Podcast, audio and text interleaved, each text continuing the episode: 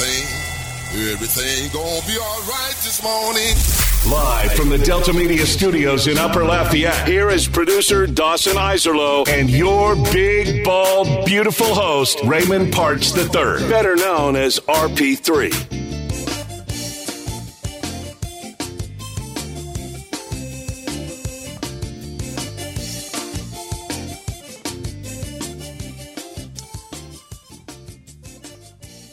For the first time since 2014, that'd also be the last time the Louisiana Raging Cajuns were ranked in the top three, if you do remember.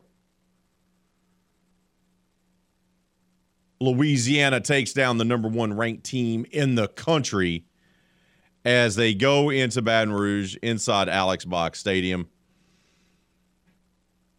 and hold on to win eight to five as the Cajuns get the midweek win over the number one ranked LSU Tigers. First midweek loss of the season for LSU. And not only was it the first time that the Louisiana Raging Cajuns defeated a number one ranked team, last time that occurred was February of 2014 when they also beat LSU at Alex Box Stadium. Surprisingly, it was the first time they faced off against the number one team since the 2015 Super Regionals. But Matt Deggs' team, who had a rough week last week or so, had a bit of a lull in the season, had a week they'd like to get back. Well, they got back on track in a huge way with last night's victory. Good morning. Welcome to RP3 and Company. I'm the big, bald, beautiful, and well rested host, Raymond Partsch III, better known as RP3. I'm joined inside the Evco Development Studios in Upper Lafayette by the producer extraordinaire, Dawson Iserlo, aka D-Lo. That I don't know if you're telling the truth. I get you're probably not, but that would make one of us if you were telling the truth. Uh, Bud, you knew I was covering the game out of town, the late night game out of town that meant you had to be the one that well, was going to be well rested. And I tried. I really did try. And uh, as you, you saw, even texted. Yeah, there's document. I tried, and I just, you know, sometimes you don't sleep as well as you'd like to, and it's really nothing. I was there making an effort to sleep, and sometimes it just doesn't go your way. You just got so excited watching. I mean, it's a t- yeah. I, it's tough to late. You know that game. I mean, I, I can't even fault them. They started at six thirty. It's not like they started at eight o'clock. But this is correct. Get the heart rate up late in the game. You know what I mean? I mean look, uh, I don't know. I don't know if the audience knows this about me too much. I don't. You know, I I, I think I'm very fair and impartial um, when I talk about teams that we cover. But I went to UL and I enjoy beating LSU, so that that was something I enjoyed. The win means a lot for Matt Deggs' team. Uh, it doesn't mean as much to LSU, obviously, because it's a midweek game, and they're the number one ranked team in the country, and they've played five straight conference series against top 12 ranked opponents. So, in the grand scheme of things, it doesn't mean as much to LSU. I do wonder how this game maybe would have gone if LSU decided to leave Coleman in. Because, by the way, he was pitching for the first time, I do believe, in what, 15 months, 16 months, something like that coming off Tommy John surgery. Uh, he looked absolutely filthy, by the way, in his one sensational inning where he struck out two batters and had a one, two, three inning. And then they were like, "Oh, that's enough, thanks." well, yeah, I mean, you, and, right. and, they didn't want to, you know, they that was obviously probably very much planned, and I think Correct. he was never going to throw more than twenty pitches or so. So, I, I'll say real quickly, like one of my biggest comments about LSU I know, and like it, it's always this fun thing with fan bases where midweek games, whether they matter, whether they don't matter, some people want to just you know. It always it always seems like it. the fan base care. for the Tigers is immensely torn on this issue. Yeah, yes. exactly. But the the concerning thing that happened last night is like they didn't throw a bunch of freshman guys who haven't pitched and those guys got you know roughed up and you go okay like they threw guys that they're going to like they threw riley cooper like they threw thatcher hurd they threw guys that they're going to be counting on. They threw blake money and they all yeah struggled. and, and those yeah nobody was really particularly sharp other than Javen Coleman. So that would be if you if you were going to be concerned you're hoping this was kind of a way to get some of those guys back in the you know back in the rhythm of things and in this next SEC Jay. Johnson gave them every chance for all those guys to get their act together. I mean, if you remember, Blake Money was a sensation before the halfway point of last season, and then everything came off the rails. Uh, he throws his second pitch of the game, and it's tattooed over the wall. Like, that's a problem for LSU. We keep talking about that. The lineup is filthy, right? It is. And they can hurt you in so many different ways. But right here on the old media guide that they handed out, the powerhouse, Paul Skenes is on the cover right here. Right, if you're watching us on the simulcast on Stadium whoa, Network. Whoa, whoa, what are we, what are we dealing with right there? Where'd you Where'd you get that? Oh, but they just give these uh, when you come in through the media entrance. There's a little like concession area, but it's just for media guides and schedules, Well, and see, they're, they're was- there for you for free. Well, see, I, I didn't know that. That's unfortunate because obviously I just covered the game last weekend. Did I'll get not, you another did not one, see bud. the media guide. I'll get you another one. But Paul's on the cover, and rightfully so, right? They don't have another guy that's even close to him. They don't have another guy that's even close to him. And when you don't have another ace on the staff, you then have to depend on what? Your bullpen. Because you're going to be pitching guys that can maybe only go four or five innings max. And then you bring in your arms out of the pen, and LSU has veteran arms to get the job done. But Thatcher, Blake, and Cooper did not get the job done because the Raging Cajuns just kept teeing off. They came in with aggression. They came in, played some of their best baseball. And credit the bottom of the lineup in this game, Dawson, because Carson Roccaforte is still struggling a little bit. Max is still struggling a little bit. Julian Brock had to come in as a pinch hitter and then became a DH. He didn't start the game because he's been dealing with illness. But the bottom of the lineup, man, they came up big. CJ Willis had a big night. Will Veillon had a big night. Connor Higgs had a big night. The bottom of the Cajuns lineup kind of set the tone. Yeah, I need some more. I need some more Connor Higgs at bats uh, in the near future Oh, for sure. Um, I think Marusak's coming around. I, I'm starting to see it in the swing too. Like, and I like to look at mechanics of things too. I didn't feel like he looked right at all in the pers- in the first you know month or two. And not only obviously the results yielded that as well, but like I just didn't think he looked right. I'm starting to see it with his swing, and I thought he hit a couple of balls hard last night. One of them went for a double, but um, I'm starting to see it with Marusak. Veillon isn't quite there, but he's getting there slowly.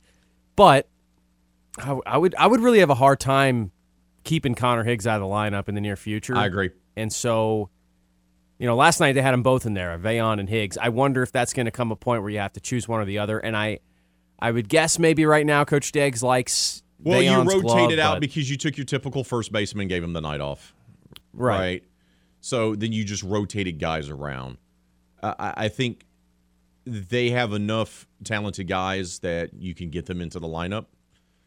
It, you, if they can just get Carson, because at first glance, when you look at the numbers, you're like, oh, he's having a good That's season. That's what I was going to say. It just doesn't look the same though. but it doesn't look the same, right? And it's not it's nowhere near where he was last year. Uh, you know, we thought going into the season that Carson Roccaforte could be the Sun Belt Player of the Year. I would make the argument that the guy that gives them the best chance to taking home that accolade is Heath Hood. I mean, he he's he's been a monster for them. And he was a monster last night. His home run didn't even land in the stands. At, at at Alex Box, as you know, Dawson, they They have the left field landing. He said, No, I'm good. I'm just going to hit it over that, which you rarely see happen. But as good as the lineup was, and they went and they attacked and were aggressive.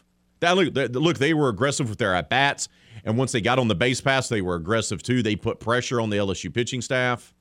Now they left some runners out there, and they had a few base running blunders, where you're like, "Oh man, is that going to cost you against this lineup?" And you started thinking that in the top of the ninth when Trey Morgan said, opposite field home run, no problem. Thank you. Bye. Right? And you're like, oh, there's two runs. there, there, here, here they come. Yeah, no, he he pulled it.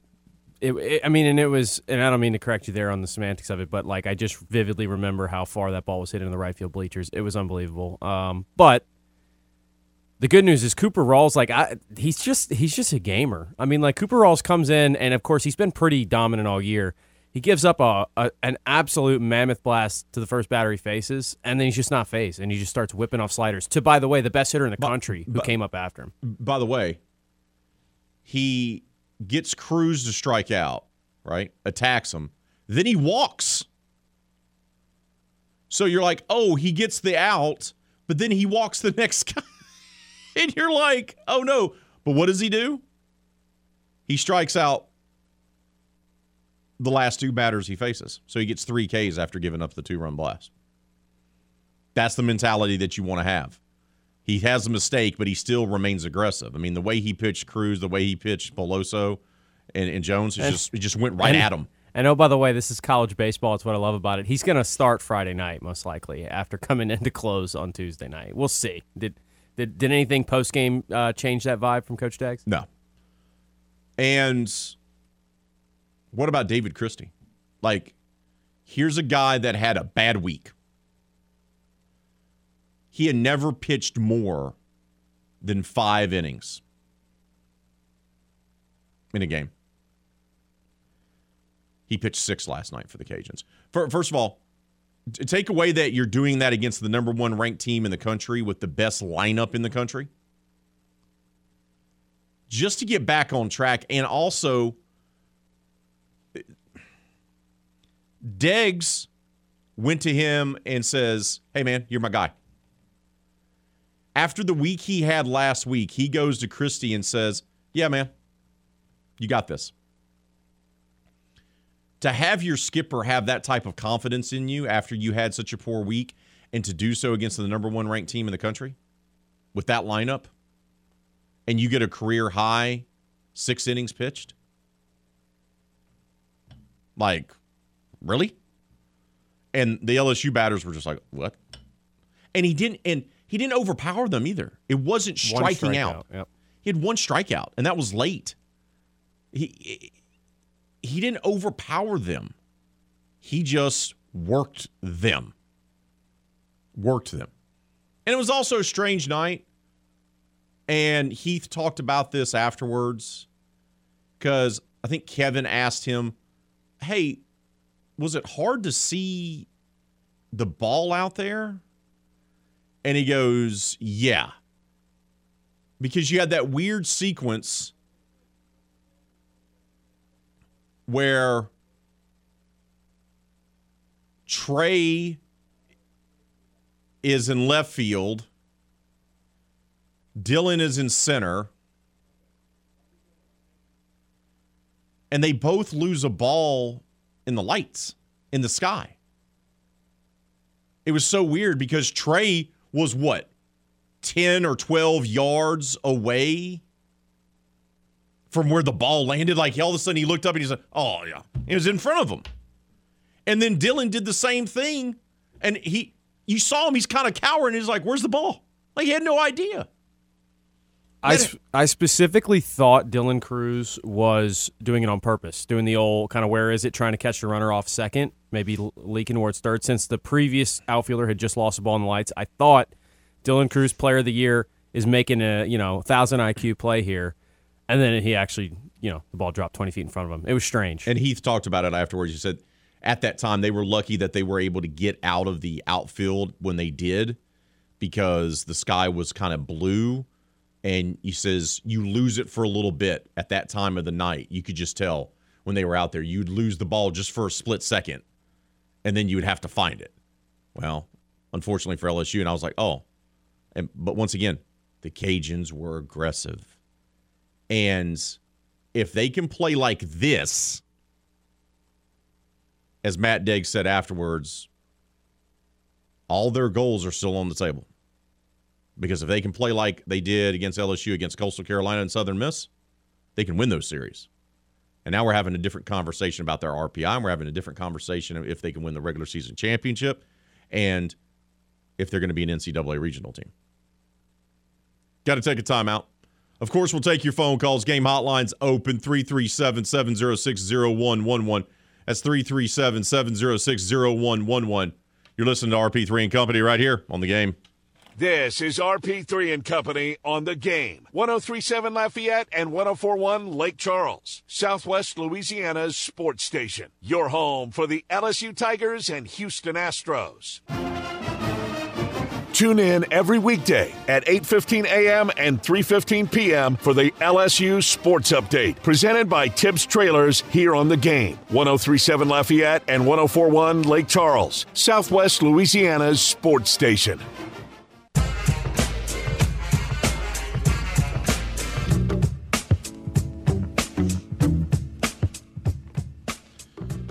Cajuns take down the number one ranked Tigers last night at Alex Box Stadium. We'd love to hear from you. Game hotline is open 337 706 0111. Let's head out there right now. Jason's been patiently waiting. Jason, good morning to you, brother. How, how's it going? Raymond, how are you doing this morning, man? I'm doing great, bud. It's hey, been a while, you, Bernsey. Uh, say again? It's been a while, bud. Yeah, it has and I've been enjoying uh, the deep dive into UL's big win last night. You guys get into I, I, I, I enjoyed that. Hey, before I ask you what I want to ask you, have you ever gone to the, the prison rodeo? I was listening to commercials while I was on hold. Uh, yes. Have you ever gone to? It's, it's, it's hilarious, man. Yeah, I've been Freaking twice. Hilarious. I've been twice. It is it is a interesting experience. I mean, the humor is, and I don't, you don't have to be that sadistic to enjoy what goes on in that bull ring.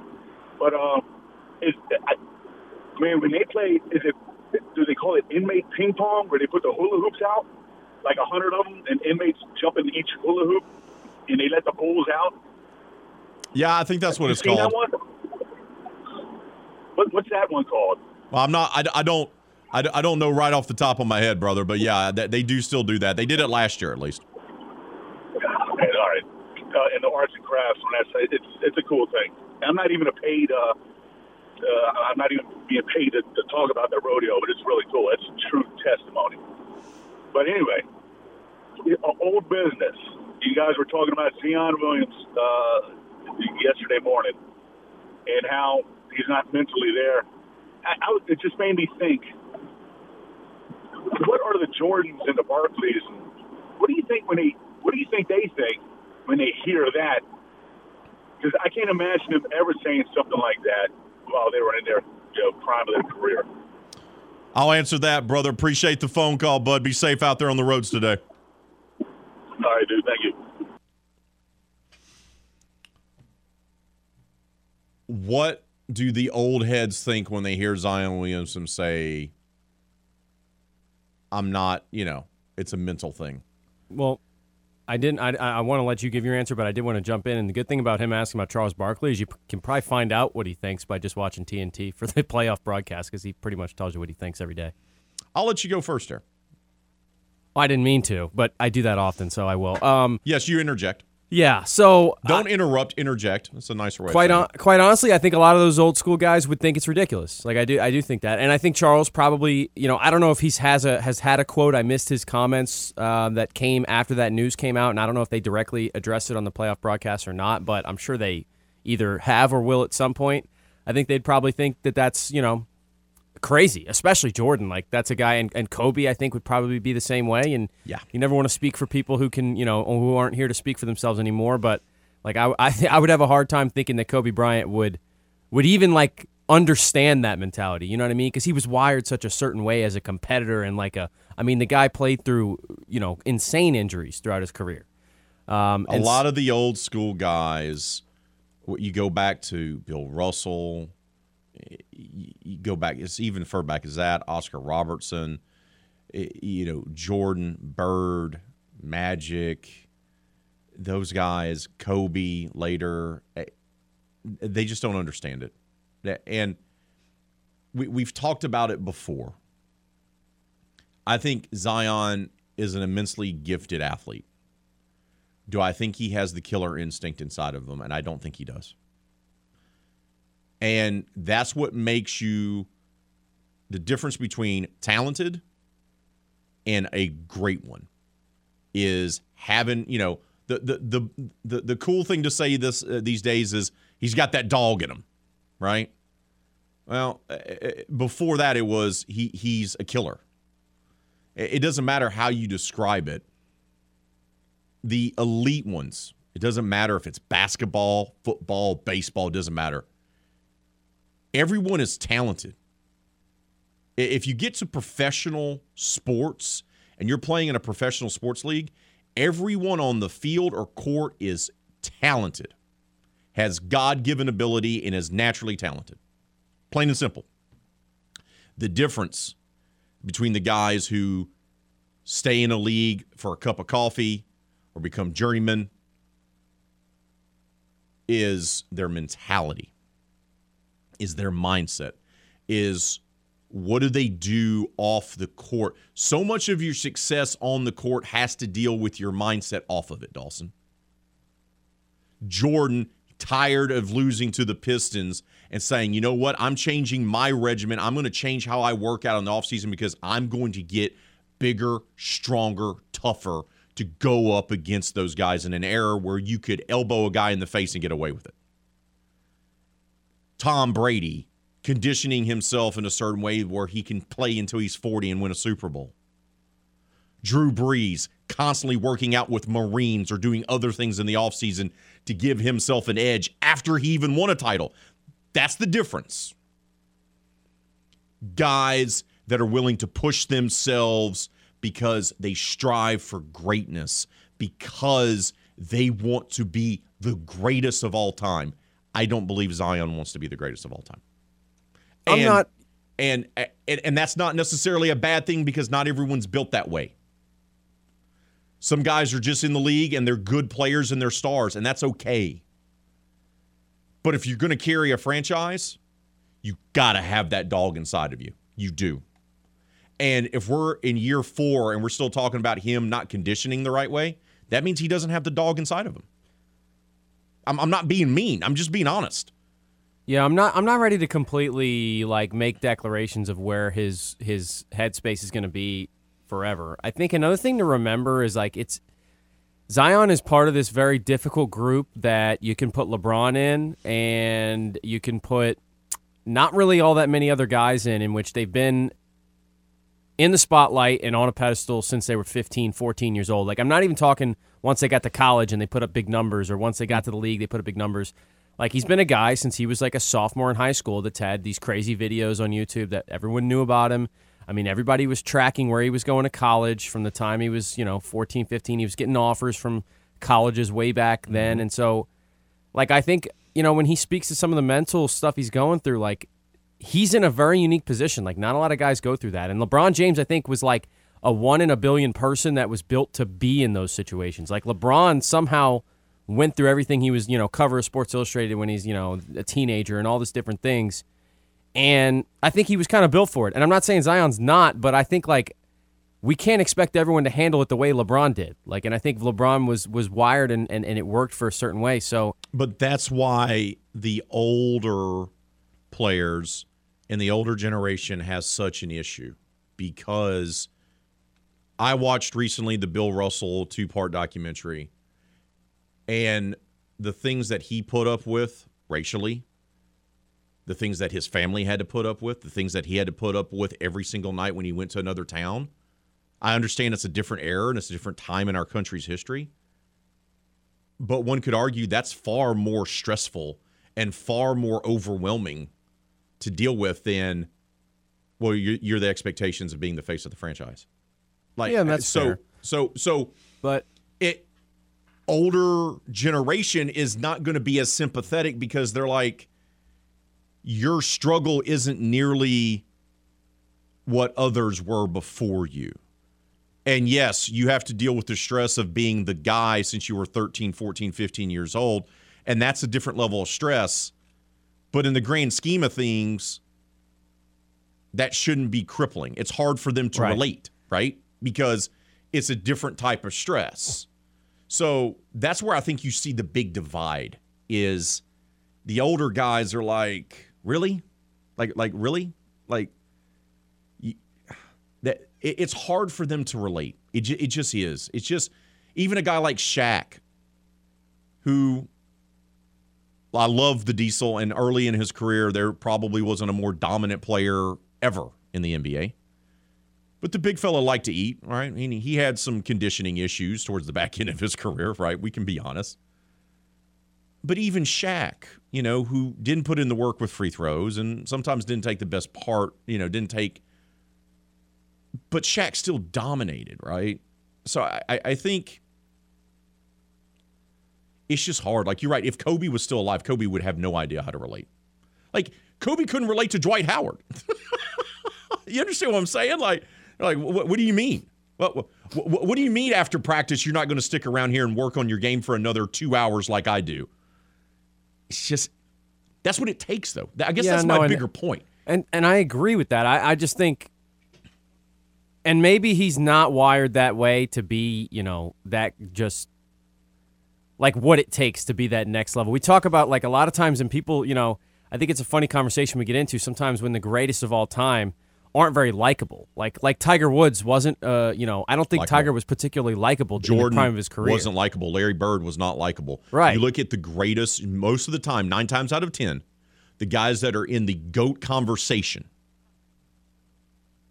We're we're not well liked. Kobe for uh, uh, uh and and that's and I think sometimes that's kind of what it takes. That's right, right. Like those guys are built differently, and so I don't I don't know if Zion's there, and I don't know if that's necessarily something you can get to, but I do think he does care about being one of the one of the greatest, and I do think he wants to be.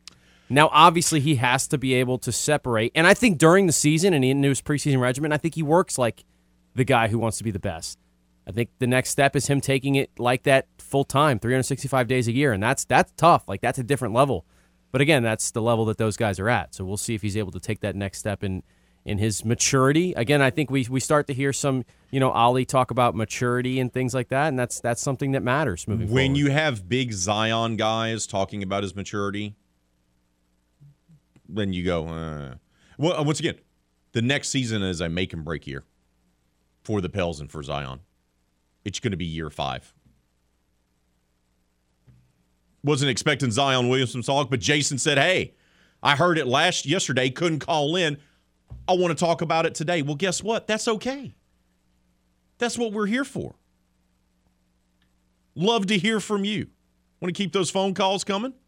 Game hotline's open 337 706 0111. Woo! More RP3 and Company coming up right here on the game.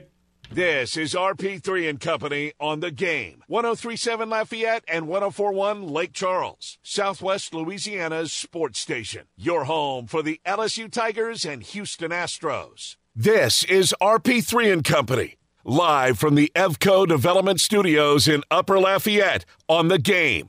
1037 Lafayette, 1041 Lake Charles, Southwest Louisiana's sports station.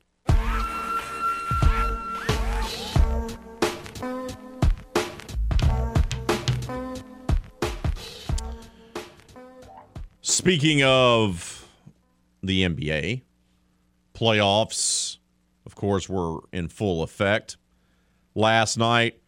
As expected, Phoenix evens up their series with the Clippers.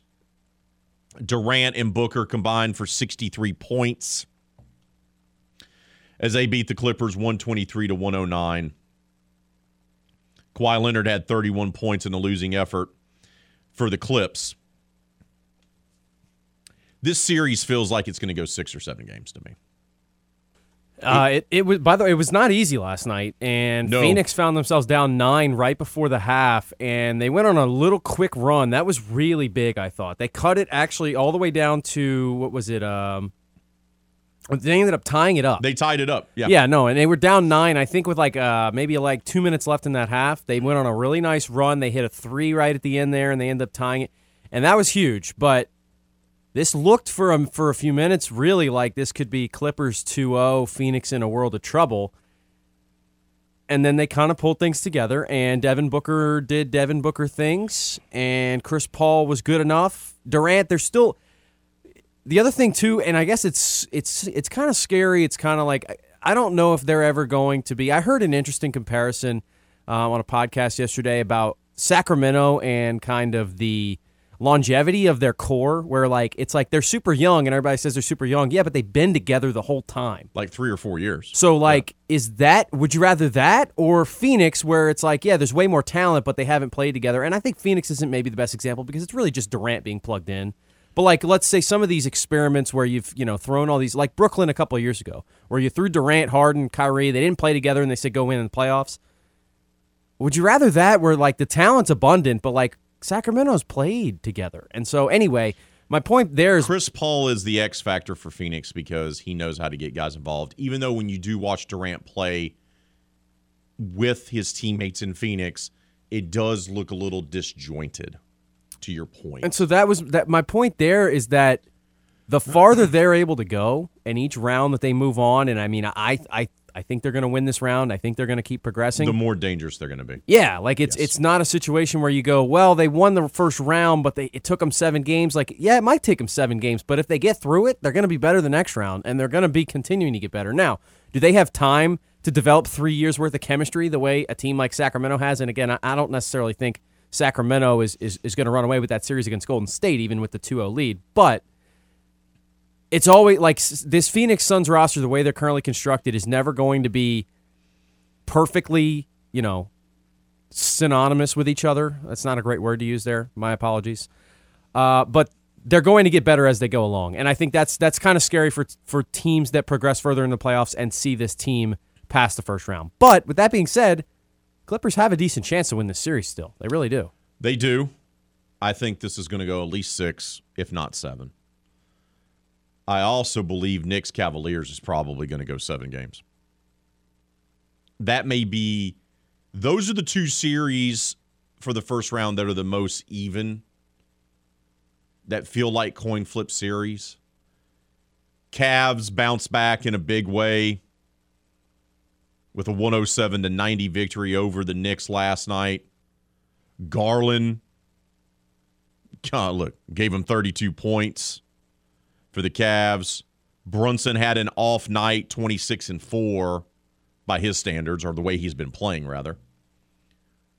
This is going to be a dogfight series, and I, I think it's going to be wildly entertaining. Celtics Hawks, that series is over. Thanks for playing. And uh, you can always count on Boston fans, right? Because they decided, hey, let's start Trae Young overrated chance during the game. Because why not? Because they're Boston. Boston fans are a whole different breed. They just are. They're very special. but but honestly, the Hawks really don't have a chance against Boston. Uh, They don't. 119 to 106 win for the Celtics over the Hawks last night. They're now up two games to none in that series. Maybe Atlanta can sneak a game back in Atlanta, but yeah, I, I don't know. I, I, I just I don't know. I don't think it's going to happen.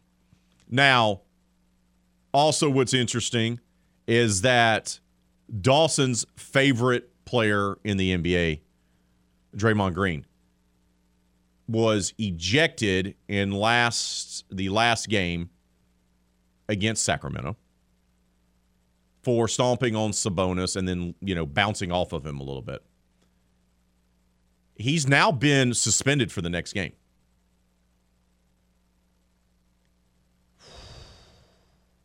How much does that change game 3?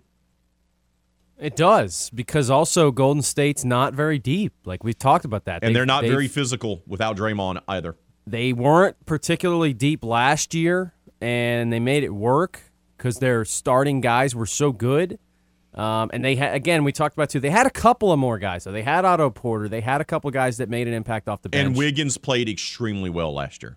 Like you're in you're and in so trouble here because uh, now, do I think you can have a vintage Steph game here in Game Three where he kind of takes over and you know they pull out a big home win? Yeah, but they're gonna need it. And so it's it's like, oh man, it's it's it's an interesting situation, you know.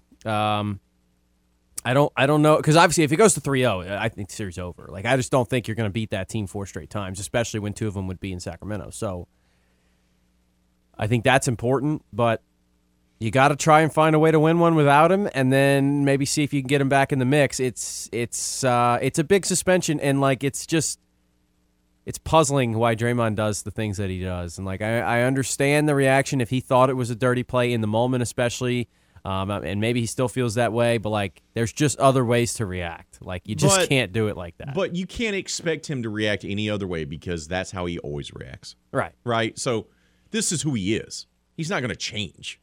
He's Draymond Green. He's not going to change. Tonight's slate of NBA action Lakers Grizzlies. Is Ja going to go? Do we know yet? I, I don't think he's going to go. Lakers are going to look to go two up 2-0, win the first two games in Memphis. By the way, he's listed as doubtful, but um, I'll have to get a different injury. The ESPN injury report has Anthony Davis, LeBron James, and Dennis Schroeder also all listed as doubtful, and they're going to play. So, yeah. Heat Bucks. Giannis, we expect to play with the contusion. That feels like a huge game tonight. And then Timberwolves Nuggets. Will Minnesota show any life? any fight whatsoever against Denver. That's your slate of NBA playoff action tonight. Woo. Good stuff. Good stuff. NBA playoffs, college baseball, Major League Baseball. Of course, Dawson, are you going to be giving us some sort of USFL report? Is that is that planned for today? Um, oh, uh, I don't know about today. Um, I, I, I, I watched those games on tape delay, so I got to catch up on some film before I give you my report. USFL, XFL, break it all down for us like only you can, my friend. Let's have the USFL champion and the XFL champion meet. Have we not? We haven't organized that yet between the two leagues. Let's get that going. It feels like we should. Let's call this. it the Super Bowl, the mini, the you know, the Super Bowl spring, light or something. The Spring Bowl, the Spring Extravaganza. the spring extravaganza. We got to take a time out. we'll unveil our poll question of the day, which is our foodie poll question of the week. That's next, right here on the game. This is RP3 and Company on the game. 1037 Lafayette and 1041 Lake Charles, Southwest Louisiana's sports station. Your home for the LSU Tigers and Houston Astros. A recent survey discovered that game listeners prefer our station than going to the dentist. Take that, dental hygiene. This is the game. 1037 Lafayette and 1041 Lake Charles, Southwest Louisiana's sports station.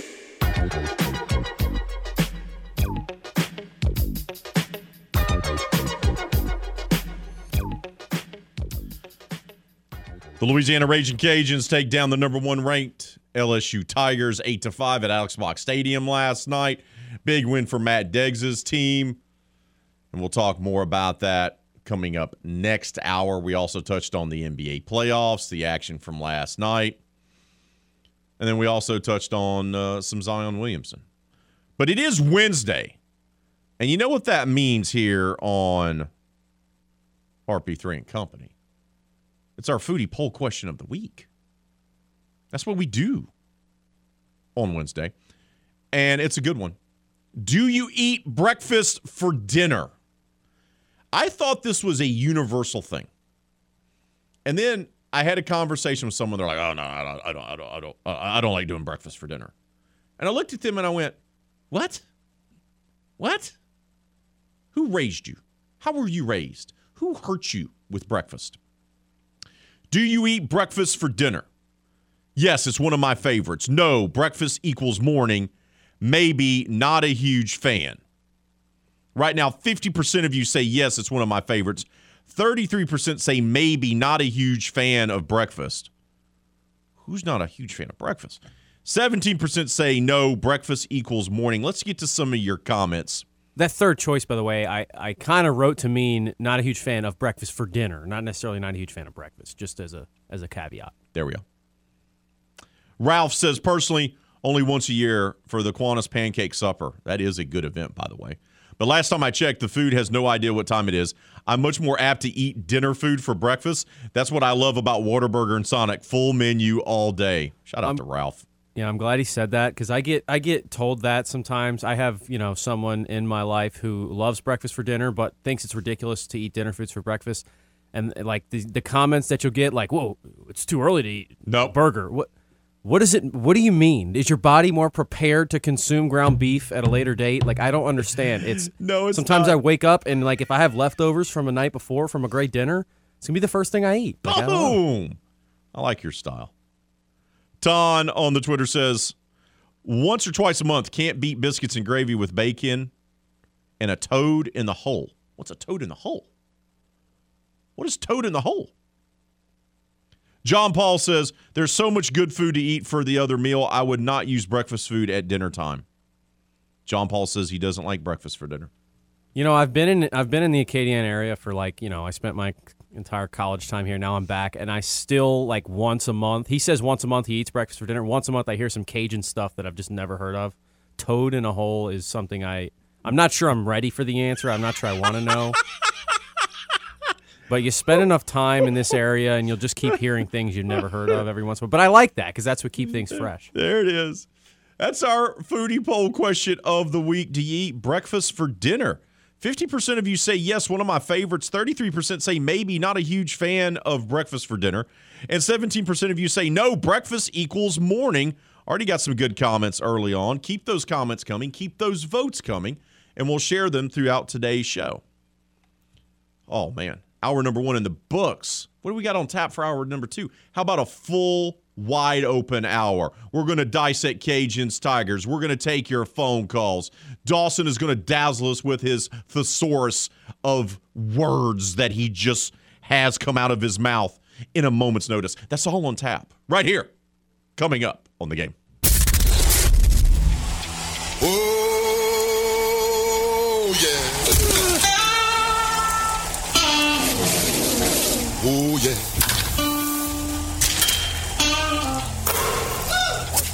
Everything, everything, everything gonna be all right this morning. Live from the Delta Media Studios in Upper Lafayette, here is producer Dawson Iserlo and your big, bald, beautiful host, Raymond Partsch III, better known as RP3.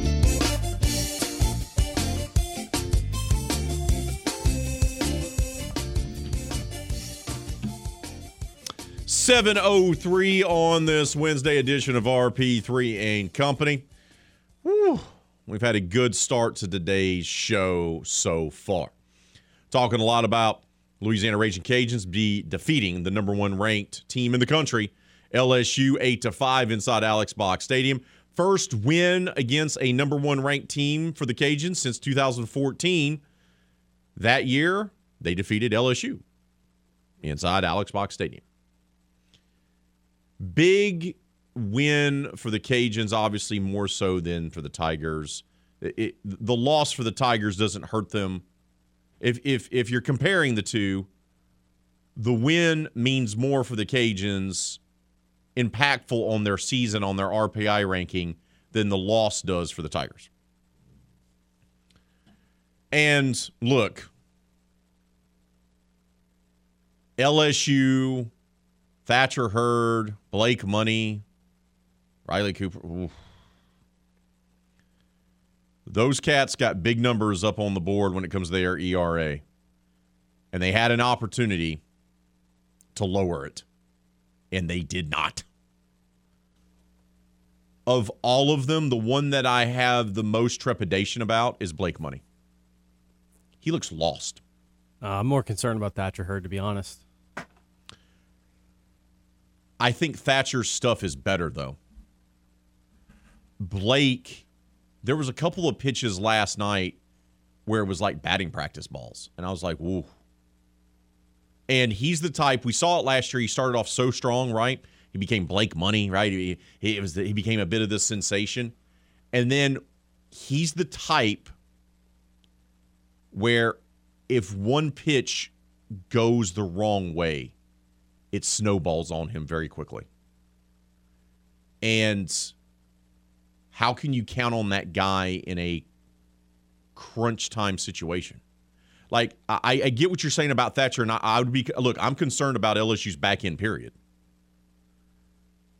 because they're going to have to lean on them because they don't have a number two or number three guy. When that, and Thatcher was was that guy for a while, was that number three guy, and so that's why you're concerned. I think the good thing that, and I think you maybe have been underestimating it a little bit. Like I still don't think Ty Floyd is is done. Um, and I think his his season long numbers suggest that he can be a number two guy. I know he hasn't been quite as good in SEC play, but again, they face four of the top ten teams in the country. So, but once again, my counter argument to that is, if you're going to win a nat, look, the expectation at LSU is to win national titles. It's not to make a regional. And whether that's fair or not, we can have that separate discussion. But the expectation for the folks that bleed purple and gold when it comes to their baseball team is they are supposed to go to Omaha and they are supposed to win national titles. It is unrealistic. It's just like Kentucky basketball and Alabama football.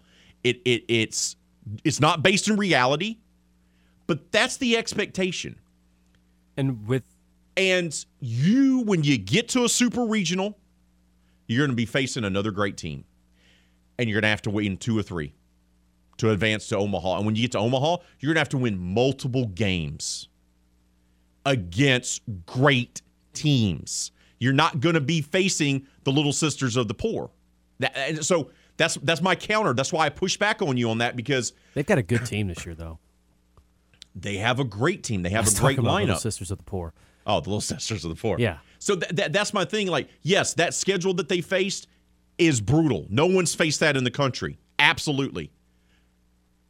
But when you get to the super regional round and you get to the Omaha, you're going to face that type of competition, if not that, if not better. And and I don't think Ty Floyd would be a good enough number two to to win games for a team that couldn't score. But like with this offense, he's just got to be okay, and I think he will be. Now That's behind fair. that, I think you need. I do think you need a third guy because, as you mentioned, when you get to a College World Series or Super Regional, you you know, look in a Super Regional. If you win the first two, you might not have to play the third, right? But in Omaha, you're going to have to play more than two games. Correct. So I do I do think that that that's important. But Coleman could be that guy.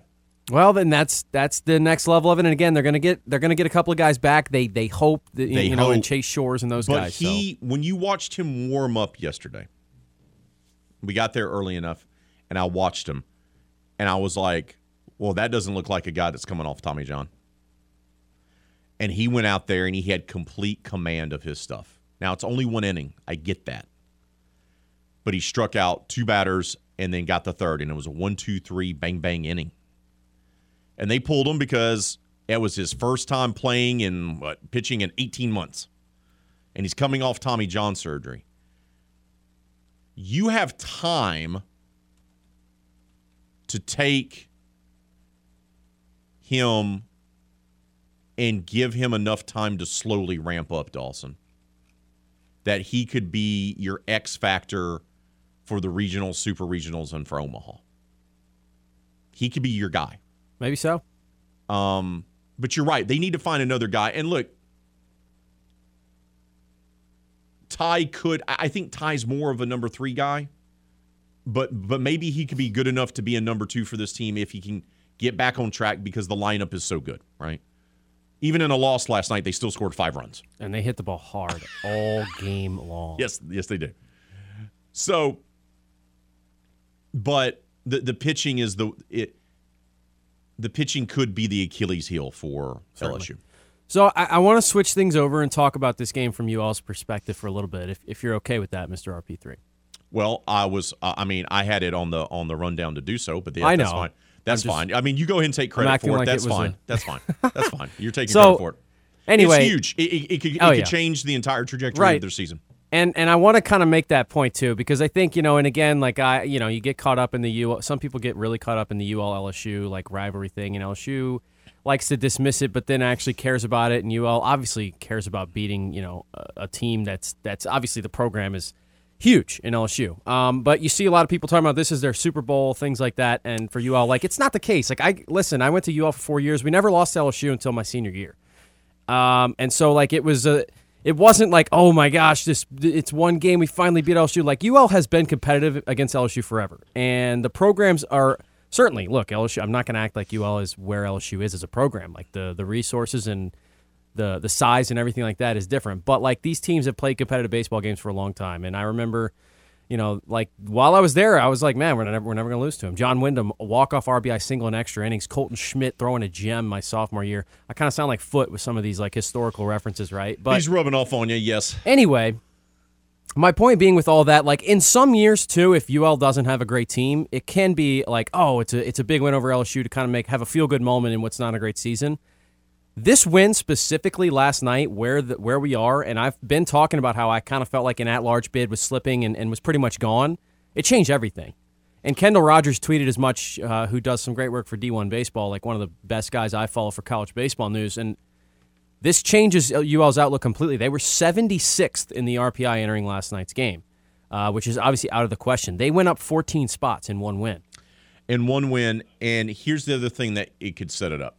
So it, you, you hate to look ahead, right? But Kevin and I were discussing this while we were traveling back from the game last night. And, you know, you're on the basin, so you have time to kill.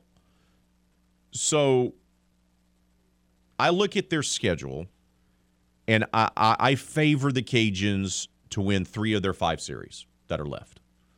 This weekend at James Madison, at ULM, and I think, what is it, Texas State at home? And then they have two series that can go a long way for them. That's Coastal Carolina comes to the Tigue next weekend. Festival International 5K Raymond not trying not to die on the course weekend. That's what it's also known as. And then closing out the regular season at Southern Miss. Kevin and I talked about this with last night's win for the Cajuns. If they win the three series that they're supposed to win, and let's say they go three and three against Coastal and Southern Miss. Let's say they don't win the series or, or, some combination, right? They don't win both series, but they win a total of three games out of the six against Coastal and Southern Miss. Then they're at a, then they will be an at-large team for sure, without a doubt. Because RPI for both Southern Miss and Coastal helps them. And that would pretty much put them in the top three in the conference standings with wins over Coastal and Southern Miss. Now, obviously, you would love to win the Coastal Series, and that could go ahead and lock up things for you a little bit earlier, and that would improve your standing. But last night's win is so big in that regard that I think it sets them up now to be an at large team. No, it, was enormous. And like, I, so when I've been looking at the way the season progresses, and like, I don't think anything can be locked up with the Coastal Series, but you can what you can do is create some more margin for error for yourself, which in Correct. baseball is important because, like, again, it's baseball. You can play really, really well and lose games because it's baseball. And LSU, to be honest, last night, like, I don't think they necessarily played better than UL, but they hit the ball on the screws four or five times and you made great defensive plays or the ball was hit at guys. Um, now, not to say UL didn't hit a few balls hard as well, but, like, that's my point. It's just, it's baseball, right? So you go up from 74 to 62 and you, you know you have to be probably in the 40s i think you have to be in the 40s to really be a legitimate uh, you know at large consideration team if you're in the 40s and you're in the top three in the Sun Belt standings when the season ends, I think you're probably in. Correct. Or you're very close to the bubble. And then, of course, sometimes with conference tournaments, depends if we get a couple of surprises that can change things. But correct. And they have to take care of business in those other series, and they can't Absolutely. drop a game to Northwestern State in a midweek contest or Southern, right? So you have to avoid those traps, if you will. Um, I don't know if going up and beating Louisiana Tech in Ruston is going to help them all that much because Tech is kind of right, right a 500 team. Yeah. It might help them a little. It may help them a little bit. I think the Texas State series is probably bigger. Which that's a team too that's starting to play better baseball. They got another big midweek win over a top 25 team in UTSA last night, so that's something and, and that team can really hit. But the other thing about this whole situation for me is that you've kind of changed your outlook on you know what your margin for error was like i really think they were in a situation where they had to essentially win win every series the rest of the way and maybe sweep one or two to have a shot now that's not really the case anymore and so like my goal is always f- for UL's program to be an at-large team heading into the conference tournament, not have to win it. So like the pressure of having to win the conference tournament is just immense every year. So correct, they're pretty much back on the right track. The other thing to think about, and like I know LSU has some injuries right now too, but like you all didn't have their best player last night. Kyle DeBarge is still not back fully healthy. He didn't play at all. Julian Brock didn't start the game. He then came in. You had Clay Wargo get the start. And how about the sacrifice bunt machine? And I mean, not easy pitches to get down. And I think some people take for granted, like the ability to get a bunt down. Like that's something that Clay Wargo did an outstanding. And he caught a really good game behind they his pitchers. They attacked LSU in a multitude of ways, right? They played Matt Deggs' baseball, uh, and if they're going to do that moving forward, like they they didn't do that certainly against Troy. They struggled offensively mm-hmm. for the most for the majority of that series. So if you're going to get back on track with that, I think Marusak. I've seen it again. Like I, I tell you, the eye test tells me he's back. Like they're moving in the right direction. If you get DeBarge healthy and Julian Brock, of course, that was uh you know it was food poisoning with him, so that's something we're expecting him. And he came in and actually had a couple hits off the bench last night, but. Um, you need things Carson, are looking up. You need Carson to start returning to form. Yeah, and the, and the, uh, that's the crazy thing too. I think it also speaks to how good of a hitter he is that he's hitting over 300 and he hasn't really, he hasn't but only got two right. homers. He hasn't been driving the ball the way he did last year. So you get Roccaforte going. Heath Hood's been again like a you know player of the year. I don't think he's candidate. going to win no, player of the year, win, but yeah, but he's playing like it.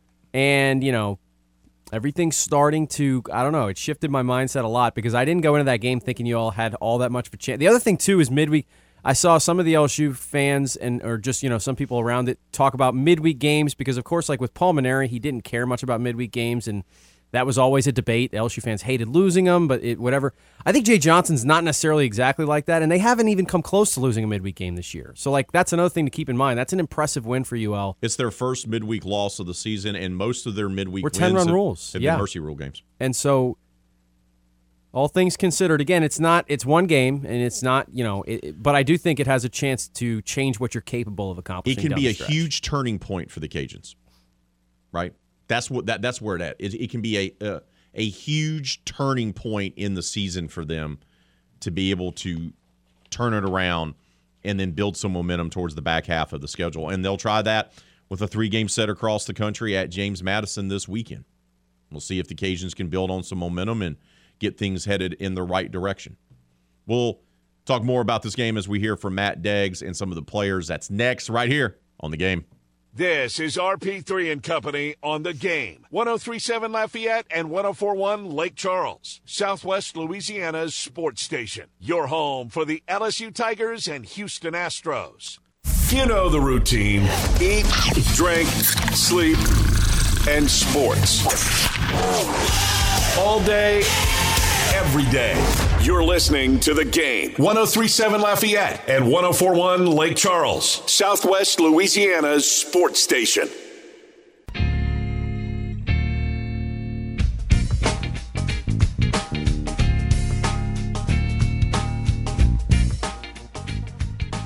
I know what this game means inside of, of our program, and I know what this game means inside of Cajun Nation, inside the city of Lafayette and so it was the biggest game of the year. There's absolutely no doubt about it. And I told him, uh, winning this game has a chance to cover up a multitude of sins that that you know that that we've uh, you know that that's just kind of transpired lately.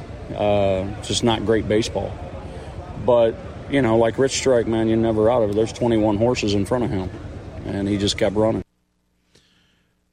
Matt Deggs I love the end of that clip. Uh, he folded in the Miracle on Ice and Rich Strike into the post gamer, which was phenomenal. He churned that cream into butter. Oh man! Uh, look, we talked about it. This it was a bigger deal for the Cajuns.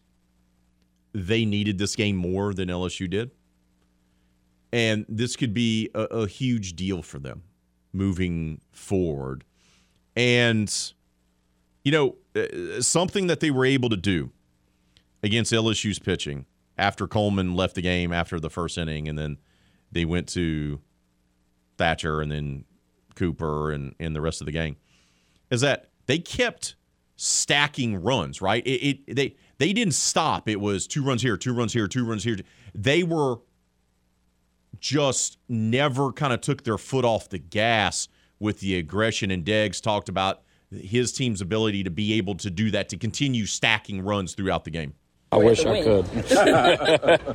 if I could do that, I would do that every inning. but no, you're right. I mean, we just kept finding a way, and sometimes the game finds you like that. Uh, you know, I was I was disappointed. We left some guys out there. We really had a chance to to to. Tr- I'm not going to say finish because I don't think I don't think ten runs is safe against those guys, but to really build on that lead.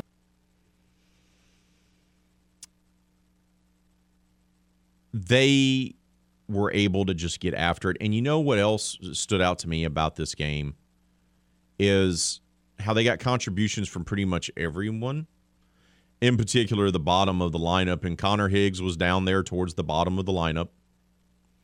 He had a big night, three hits, had a home run as well.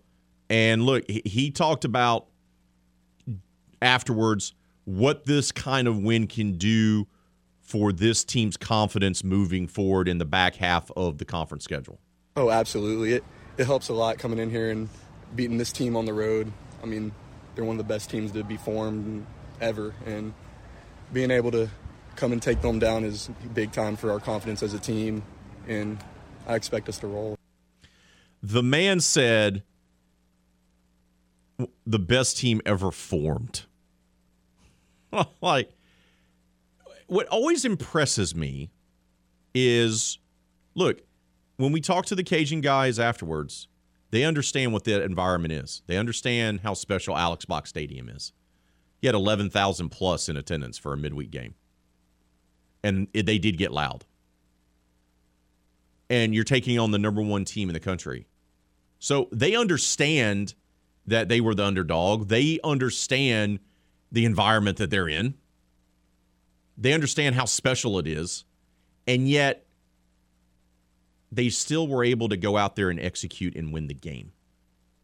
Yeah, and I wonder if there's a little bit of I don't know if sarcasm be the word, but but kind of like, you know, when when you hear so much about how great a team is, you know, and then you get a chance to go in there and beat them, and then you just kind of have that, oh, I thought this team was unbeatable type of mentality about it, you know, especially as an underdog, and I, and that's kind of what I sense from from some of it, uh, from some of the post post game reactions. It, it was I didn't get that in person. No, I got I, I got that it was a they had a genuine amount of respect for Alex Box and for this LSU team.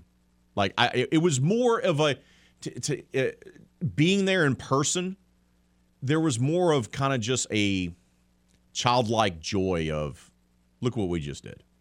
Not like smart alecky. Oh well, you know you're the, you're supposed to be the best team in the country. No, no, it was more of that's the best team in the country and we just beat them in their place. That's how it came off to me when you talk to them in person, whether that was Coach Deggs, whether that was Heath Hood, Connor Higgs, or David Christie. Like it, it that's how it came off. Like there's a genuine respect for the opponent and the environment, and they were just really happy that they were able – to get a win. And, and look, give credit for this team to being able to kind of come together, put everything together like they did. And Heath Hood, who had a big night, he had a home run as well. And, and we've talked about how great of a season he's had. He just talked about, you know, he was asked what was the big difference. And he basically said, look, we put it all together tonight. I think we put a complete game together like we've been trying to all year. You know, we've done it a few times uh, here and there, but tonight we really we gelled. The the bats were live, the pitching was stellar, defense was great. So put it all together. When you're able to play your best and you're able to beat the number one ranked team in the country, what is that going to do for your mindset? What is that going to do for your psyche moving forward? Now you're are going to have the belief, the confidence, if you will, that you can beat any team that you face. That there's no team that can stand in your way. And for a program like the Cajuns that play in the Sun Belt, that is absolutely huge for them. That's why it's such a big deal for the Cajuns. because now they have the confidence that we went into Alex Box Stadium, we beat the number one ranked team in the country, and we took down the best lineup in the country. They're going to have no fear moving forward now, taking on Coastal. And, and they weren't really that team anyway. It's not like they ever played scared. But now they're going to have an additional huge boost of confidence that they can take two or three or win the whole series against Coastal, that they can go on the road and take down Southern Miss, that they can win the conference tournament again. And this is a team that had a bit of a lull and needed a boost. And they got it in a big way last night in a total team effort as well. Let's head out to the game hotline. Welcome on our guy, Doug. Doug, good morning to you, brother. Thank you for patiently waiting. What's on your mind, my friend? Well, thanks, Ray. Look, both both LSU men and women both lose to Louisiana teams last night. I mean, that's saying something for Louisiana baseball and softball. McNeese, I mean, they they pulled one out. But but Ray, I, I, uh, Coach Jay, man, I, he just don't. I don't understand what's going on with the pitching staff. That, that shouldn't have happened last night. And granted, the Cajun men, look, that's a good team right there, and they came to play. But whenever Coach Jay put the lineup together, I just I don't think he he figured it out yet, and I haven't either. So, but come on, man. What didn't you like about the lineup? Well, I mean, Coleman was okay. I mean, but I, I would oh, he put was, him in like in the middle of the. Well, uh, no. You, so you're talking about the pitch. So look, I thought Coleman was magnificent. I watched him in pregame, and it, his stuff was filthy. Uh, obviously, yeah. he, he's going to be limited. They're going to slowly ramp him up because he's coming off Tommy John, and he could be the X factor for this team to win a national title. I, I, I truly believe that. I think Jay. Look, the the pitching staff is what it is, and I, I think you're to the point of the season now, Doug, where if you're Jay, you give your guys the opportunity to go out there and try to get right and let them try to pitch out of their funk, because obviously giving them a quick hook isn't working so I think he took the approach of, okay, guys, fight through it, battle through, figure it out. I'm going to give you the time to figure it out. And look, Cooper had some moments right where he kind of battled, but then it got yeah. away from him. You know, yeah. that you know that Thatcher just wasn't good, and Blake, Blake looks lost. He, he just does. He he he, he does. He looks lost. So the the the the combination of relief guys is a big question mark. But it's April 19th, Doug. Like, they're not yeah. going to be able to figure this out, right? They're just going to have to hope that they can out hit the competition. It just seemed like the last year of Mainieri, you know? You mismatch everybody out of the bullpen to see what you got, but he should have had that figured out by now. I'm just, I'm worried, Ray. I'm worried well, they're going to go by the way of Tennessee. I think, and, look, I, I, think that's a, I think that's a concern, right? I think the pitching can be the Achilles heel to and and not to defend Jay, but and and and this is how I'm just I'm just built too, Doug, is Jay can't pitch for them. Right? And uh, yeah. Right, right. And those guys may be showing Jay and his staff something during practice and something during exactly. warm-ups where you go, okay, then he can handle this.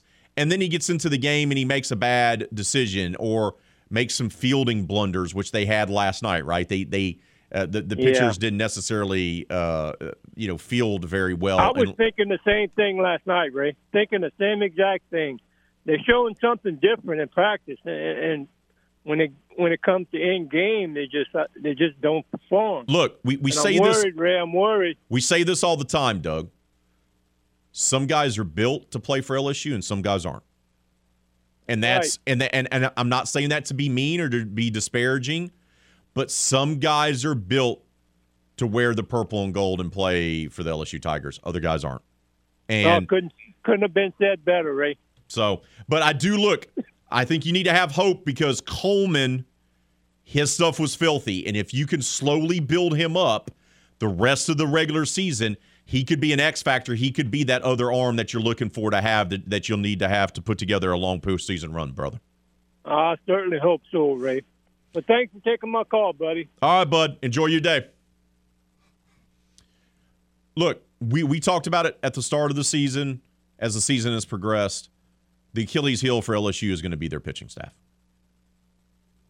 do they have enough guys just to be mediocre? Like that's the thing, right, Dawson? Like they don't have to be great. They don't need to be Paul Skenes.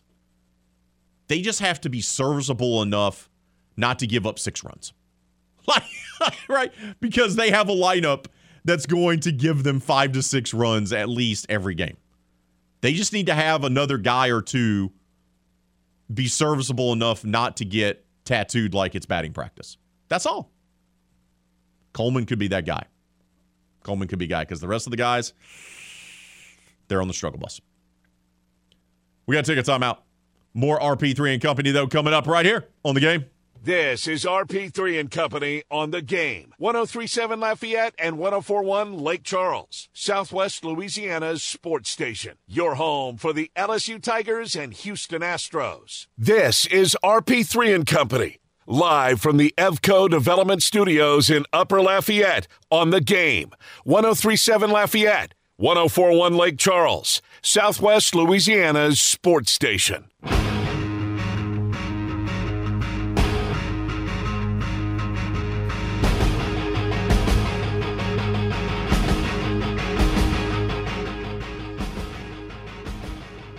Raging Cajuns take down the number one ranked team in the country, eight to five last night. We've been talking a lot about that, hearing from the players and skipper Matt Deggs. We've also taken your phone calls, but don't forget it is Wednesday, and that means our poll question of the day is our foodie poll question of the week. It's the poll question you look forward to it's the poll question you daydream about. It's a good one, too. Do you eat breakfast for dinner? Yes, one of my favorites. No, breakfast equals morning. Maybe not a huge fan of breakfast for dinner. Full transparency. The Partsch household, led by yours truly, RP3, also featuring my better half, Tina Partsch, and our daughter, Hattie Elise Partsch. D'Lo, we are a big, when I say big, big breakfast for dinner type of family. Love having the hot breakfast for dinner. My wife and daughter will also pull out cereal for dinner from time to time, which I'm not a fan of, but that's their jam. But breakfast for dinner. We haven't dove into this yet, the people have voted, the people have commented. Where do you stand on breakfast for dinner? Now, you're a big, healthy guy, right? Living your best life. You're working out, you're looking fit, getting prepared for the 5K. You've already set some goals for yourself. My goal is to not pass out along the 5K route. That's my big goal to finish and to be under 300 pounds by the time I run it, which, by the way, only a pound away weighed in go. today. Wow. What? Um, do you know where the route is? I just know it ends at Festival. Right. I was going to say, why don't you just jog right on from the finish line right over to Russo Park? And the Cajuns are hosting Coastal Carolina that afternoon. That should be oh, interesting. Just roll in, smelling like a million dollars. Yeah, and maybe maybe Matt Deggs would like you to give the pregame speech to the team after you have a heroic feat that morning. Guys, I actually was able to walk slash jog the 5K and I survived. You guys can take down the angry sea roosters. Let's go. There you go. That's all it would take. Yeah, so that is for, a Chanticleer, correct? Uh, yeah, it's um, an angry sea rooster. Something along those lines. Right. Beach chickens. Beach chickens. Um, breakfast for dinner is it your jam? Yes or no? I'm okay with it. I don't. I don't seek it out. Now, there was something when I attended the wonderful University of Louisiana at Lafayette. By the way, for people who don't understand the name, the academic name of the institution is the University of Louisiana at Lafayette. It's okay to refer to it as that. The acad- the athletic branding is Louisiana Raging Cajun, similar to UT Austin going by Texas for athletics, or UC Berkeley going as California. Anyway, or even Cal. Right, even shorter version. Okay, there we go. But anyway, when I attended that university, we had something that was really fun around exam time, um, and I think they still do it. Last I checked called uh, Midnight Breakfast, and it took place in our wonderful dining hall, Cypress Lake, where, um, you know, for a meal swipe, if you were someone who had a meal plan, which I did for the first two years I was there, you could essentially go during finals. So you know they knew people were up late studying. You could go to the cafeteria and get a late night pancake breakfast, and it was it was fantastic. Some oh, great memories pancake. surrounding yes. panicking about finals, but taking a break when I should when we should be studying to enjoy some pancakes and sausage in the cafeteria. So uh, I do have some fond memories of that, but like again, I'm not going to seek it out. You know, there are other people in my life that are obsessed with breakfast for dinner. Um, for me, it's fine, and if it's there, I'll eat it if that's what we decide on. But like, if I go to a a restaurant that serves both, like uh, you know, let's say like Cracker Barrel, something like that, Waffle House, Waffle House as well. I'm now Waffle House. I don't know because there's not as many. I I have gotten dinner at Waffle House though, and I don't mind it. But like if I go to a place that equally is, you know, pretty even and like they have dinner, they have breakfast, both are pretty good, I'll usually choose dinner. Um, say. But I'm not opposed to it in any way, no. Not opposed to it. So you're you're you're slightly indifferent.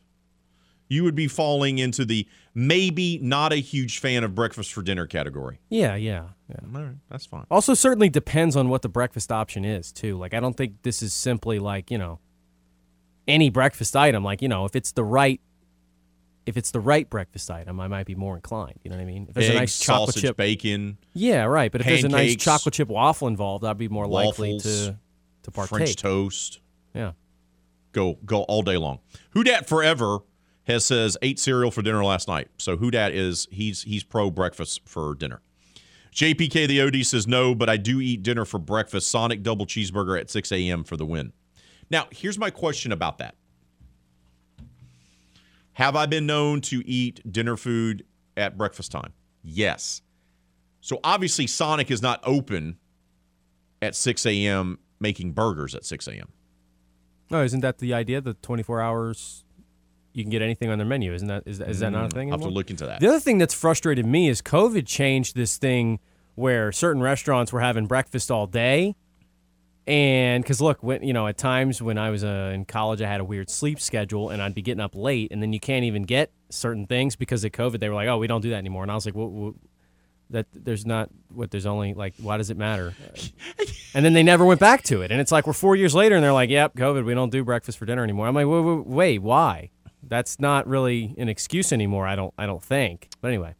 There we go.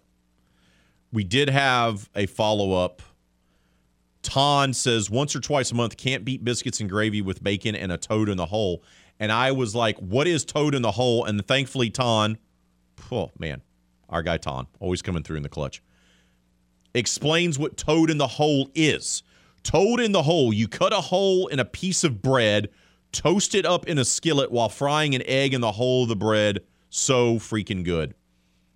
That sounds amazing. That sounds phenomenal. Back in the day, you know what your boy used to do? Many moons ago, which is the reason why I'm as large as I am.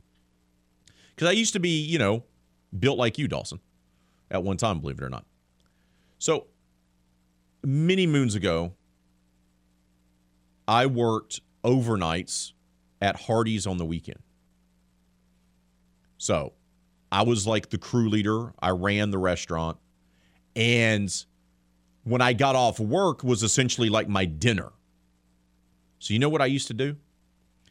I used to make myself get off work. I'd make it myself before I clocked out. I would make me a big plate of like biscuits and gravy. I think it would be like two biscuits. So, two, maybe three biscuits covered in sausage gravy, then scrambled eggs on top with hot sauce, and I would eat that, and then I would go to sleep and sleep during the day, and I, I wonder why I gained so much weight.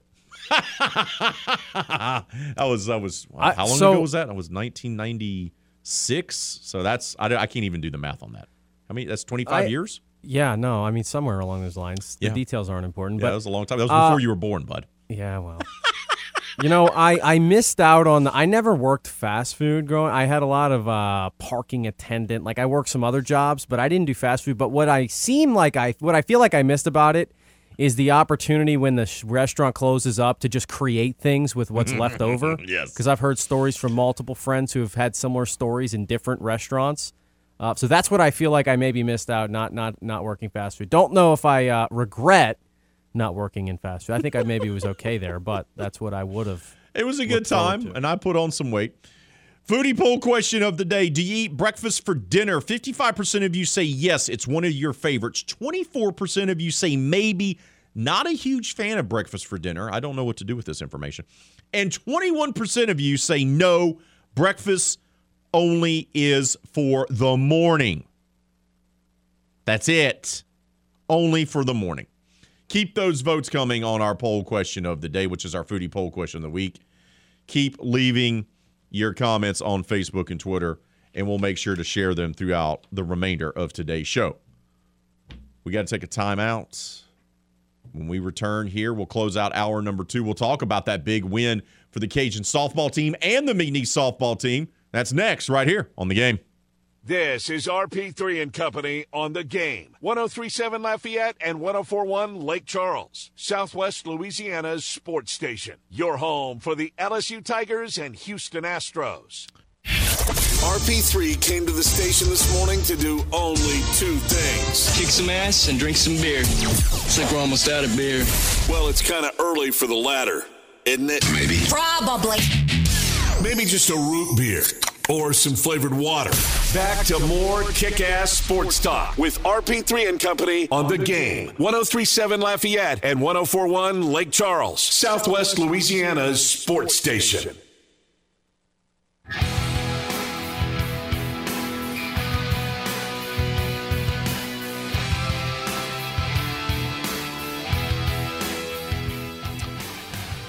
McNeese Cowgirls got themselves another top 25 victory last night as they took down number 15 ranked LSU over in the Chuck. 4 to 3 dramatic fashion getting a run there in the bottom of the 6 which proved to be the difference. LSU was sloppy in the field, 3 errors on the night, but McNeese fought its way back they were down 3 nothing after the first. They put 3 in the third. Then they got the deciding run there in the sixth. And they did so in front of a new Cowgirl Diamond crowd. A record nearly 1,500 fans in attendance there for McNeese to watch them take on LSU. With the win, McNeese improves to 33 and 12 overall, extends its winning streak to seven straight games while LSU falls to 34 and 11.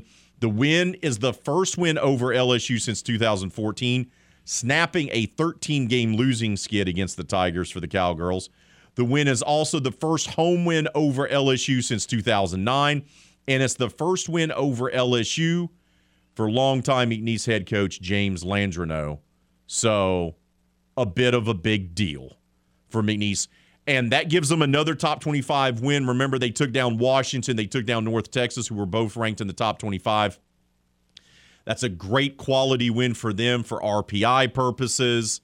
And you know what? It probably helps the Louisiana Raging Cajuns, who won last night as well, exploding for what, seven runs in the sixth inning in their victory, uh, because UL swept McNeese during the regular season, winning all three games. So McNeese continues win. McNeese gets big wins. That's a big deal for McNeese. It's also a big deal for UL. But the Cowgirls, man, they nearly won the Northwestern Regional last year. Don't forget that. Yeah, and they jumped up seven spots in the RPI for that win, and so they're up to 53. It's kind of like the Cajuns. It was feeling like – you know, the at large chances were dying down. Now you're back in the mix. Now, I still don't know if McNeese has enough left on the schedule to get them up into the top 45 ish range like UL, but they're in a better spot right now because they're 53. So that's a big win there. UL also up to number nine, uh, one more spot up in the RPI, and LSU ends up staying the same with the loss. Actually, didn't drop. They're still fifth. It looks like we're going to have McNeese either playing at the Lafayette Regional or the Baton Rouge Regional. Because I feel like, even though we've talked about the Raging Cajuns RPI and their schedule, I mean, it, it sure does seem like they're they're trending to being a regional host to me. I could be wrong. I'm off and am, but we'll see. Still plenty of season left to go. Hour number two in the books. Hour number three, we'll talk Raging Cajuns baseball with Jay Walker. That's next, right here on the game.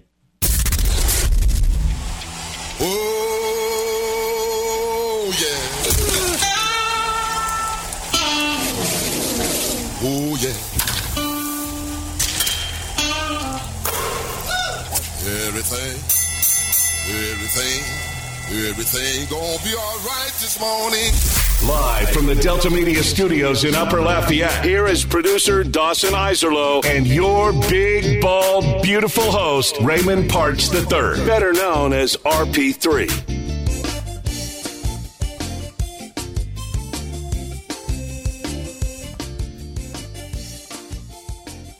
Final hour of RP3 and Company has arrived on this Wednesday edition. Coming up half an hour from right now, Ryan Henson, better known as that boy Wolf, will join us to talk Saints mock draft, which could be a whole lot of fun. That's coming up. Also, don't forget to vote on our food e question of the week, which is always our poll question of the day on Wednesdays. Do you like having breakfast for dinner? Yes, no, or ah, you're kind of indifferent about it. That's our foodie poll question of the week. Go vote on that. Leave your comments on Facebook and Twitter, and we'll make sure to share them throughout the remainder of today's show. Raging Cajuns go into Alex Box Stadium and pull out an 8 5 victory over the number one ranked team in the country. First time they've beaten a number one ranked team since 2014. That was also against LSU inside Alex Box Stadium. Could be a big turning point for Matt Deggs' squad. And to talk more about it is the man who was well, only about 15 feet away from me, but he had his own special room because, well, he's a big deal. Longtime voice of the Louisiana Raging Cajuns, Jay Walker, joins us now. Jay, good morning to you, brother. How are you, my friend? I, I'm doing fine, and and I'll tell you, I will have breakfast for dinner seven days a week. I, I'm all about breakfast for dinner. My man, my man. All right, brother just give me your big takeaway from what you called last night there inside of Alex Box Stadium. Well, first of all, LSU's lineup is frightening. I mean, it, oh, yeah. man, they're really good. Um, and you, they get the leadoff man on seven times in nine innings, and the Cajuns still find a way to keep them off the board for the most part. Obviously, David Christie uh, gets the game ball for for his performance. Um, and, you know, Rawls comes in and he gives up that mammoth home run to Tre' Morgan. And then uh, he turns right around and he gets Crews looking at a third strike. You know, I like it when pitchers pitch with no fear. And that's hard to do against a team like LSU because that I mean that's the best offensive team on the planet. But uh, but I thought the Cajun pitchers really stood tall, and uh, while the Cajuns had 14 hits, and that was great. Uh, it, it, last night was all about the pitching, I think. And the pitching set the right tone, and and for a young man like uh, Christie who had a rough week last week, and to yeah. have his skipper yeah. say, "Here's the ball, go out there," and he pitched a career game, uh, six innings, a career high six innings, only giving up one run on three hits. Uh, just a magnificent performance for a guy who needed a bounce back game, and he did so against the country's best lineup. Yeah, yeah, he was he was superb. You know, he uh, you know you got to clean up walking the leadoff hitter, okay, because that happened a few times uh, during the game. But gosh, that's about the only criticism you could have of the kid. I mean, he made some huge pitches uh, when he needed to. And kudos to the Cajun defense. They played really, really well behind him. Uh, the Cajun defense is outstanding and has been all year long, and they were again last night. So Jay, it's always a big deal to beat LSU, so I don't want to act like it's it's not. But last night's even more important, maybe because the RPI implications, and the Cajuns jumped 14 spots. So does this kind of change maybe what their outlook is on maybe you do have a chance to be an at-large team when for a while it was looking like that might be fading? Well, if you're going to to do that, if you're going to be an at-large team, you got to play good teams and you have to beat them. Um, you know, the Cajuns have a lot of opportunities coming up in the rest of the season. They've got Coastal Carolina coming in. They're going to Southern Miss. Those are two teams with RPIs in the top 25. And then you have Texas State coming in, and they're right around the 50 mark. So you, you're going to have opportunities to put yourself in a really good position. What last night did was I think it showed the Cajuns team that they can play with anybody. And um, so, you know, I, I think that you're going to see a very confident group uh, when they go out playing the rest of the teams that are on the schedule. And there are some really good teams on the schedule. Well, the other thing I saw too, we talked about David Christie and kind of what he was able to accomplish. I've been seeing, and I mentioned this earlier, Max Marusak to me has turned the corner. And I don't know, for me, it's just something with the eye test because I know the numbers started to come along a couple of weeks ago, but I felt like his at bats, his swings last night showed me I think this guy might be ready to go on a tear the next couple of weeks. Yeah, you know, and and it has been kind of bubbling in that direction. Um, you know, he made an adjustment at the plate that uh, that Deggs has talked about, and since then, I just think he's seeing it better, and he's starting to hit the ball with authority. Um, he very nearly uh, hit one out last night, and then he got that ringing double uh, late in the game. No, I'm with you. Uh, you know, I, we're getting to the point now, and once you get DeBarge back and you get you know Brock back full time, uh, with Marusak up and running, and we saw Veillon hit the ball really well. He's he's doing better as well. You're going to have a lineup without any holes, and it's something that really they've been waiting for all year long. But I agree with you on Marusak. I, I I'm starting to really really like what I see out of him. We're talking with Jay Walker, the longtime voice of the Louisiana Raging Cajuns. He joins us here on RP3 and Company.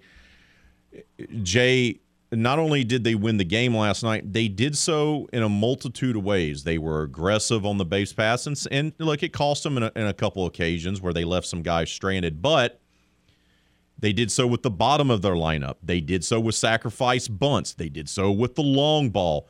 They put together an absolute complete game, top to bottom, top of the lineup, bottom of the lineup, and did so in a multitude of ways.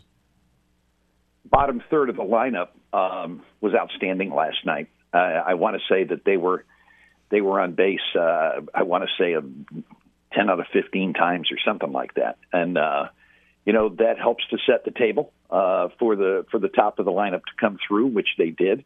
Um, I was I was just you know you know what the other thing about last night. Connor Higgs, you know, here's a guy that if you look at his splits, what he's done coming off the bench and what he's done as a starter.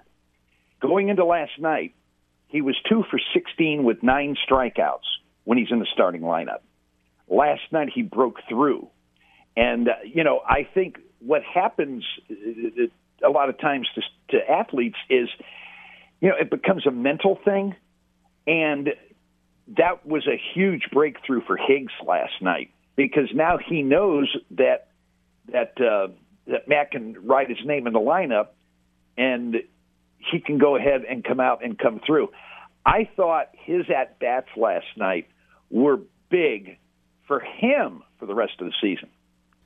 Well, the last guy that I kind of had underlined in my notes with the performance last night, and of course there was plenty, was was Cooper Rawls because we talked to Coach Deggs earlier in the week, and you got the sense he didn't want to have to use him on Tuesday night, but then it felt like late in the game, the win is right there in front of you, and he couldn't resist himself. He puts him in to close it out. So, do you see Cooper just staying in that flex role? There's still a good chance, I guess, that he's going to start this weekend. What do you see, you know, about Cooper moving forward? Well, he's your Friday night guy now, um, at least for the foreseeable future, because Jake Hammond's going to be out for a while uh, with that groin injury. Um, so he already announced that that uh, that Coop would start on Friday, and and I think he's going to have to stay there um, till further notice. But you know, I knew last night that with if if the game's on the line and they needed him, that that Matt would go to him for an inning. Uh, and he did, you know, he winds up striking out the side. I'm, um, boy, the, what I what I want to say about Coop is he just pitches nasty. You know, he, gets out there and he pitches with, I, you know, Matt Deggs would call it intent. I think because he goes out there and he believes that he's better than you are, and then he's going to show you that he's better than you are and he's going to make you like it. And that's the kind of mindset that this kid has, and it's one of the reasons why he's been so successful this year because he goes out there believing that you can't hit him, and that's pitching with intent. Well, this team now has a difficult road trip to turn around and go to James Madison, who is a team that's been up and down in their first year in the Sun Belt.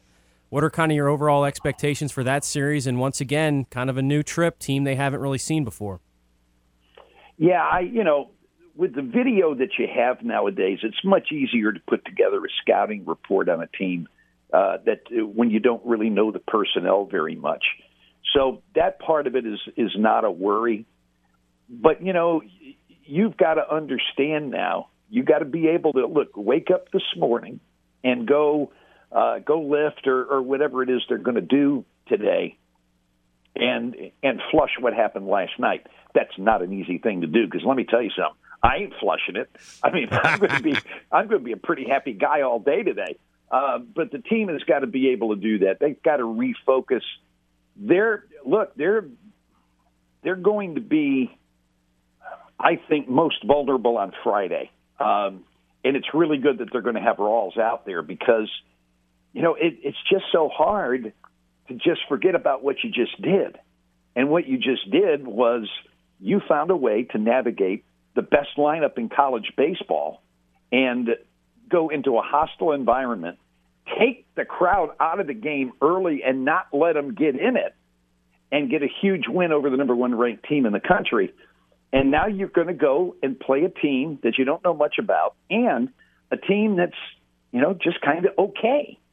Uh, those nights are dangerous, and so the Cajuns have got to be ready.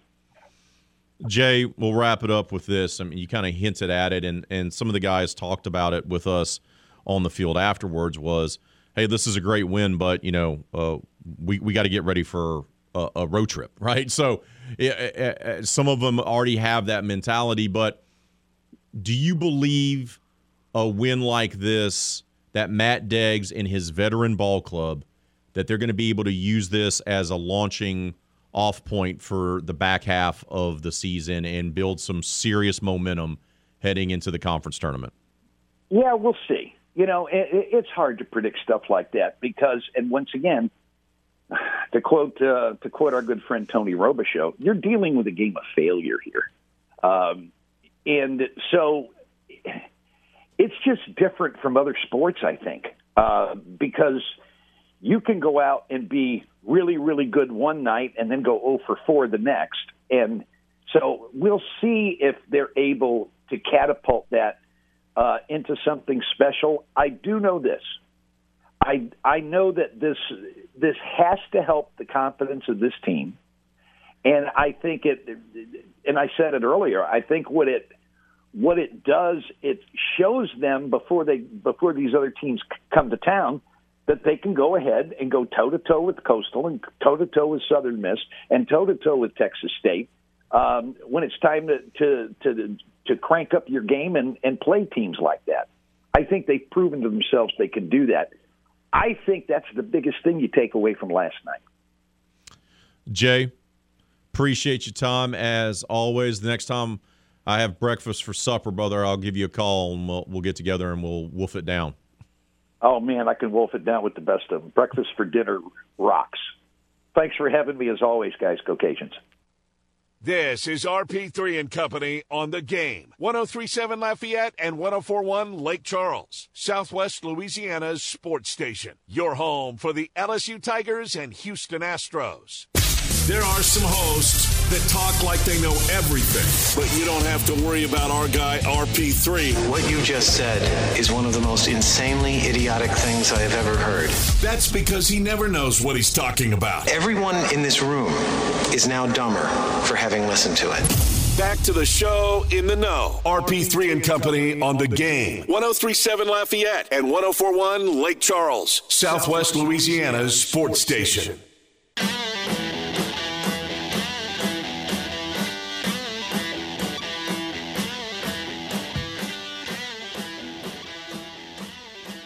Uh, if you want to get your phone calls in, now's the time to do so. Game hotline's open 337 706 0111. That's 337 706 0111.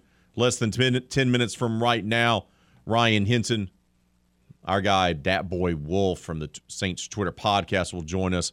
We're going to have a little fun. We're going to let him do his mock draft with the Saints. By the way, Our latest mock drafts 3.0 by yours truly, Dawson, James, and Matt. Those will begin being posted today as we get closer and closer to the NFL draft.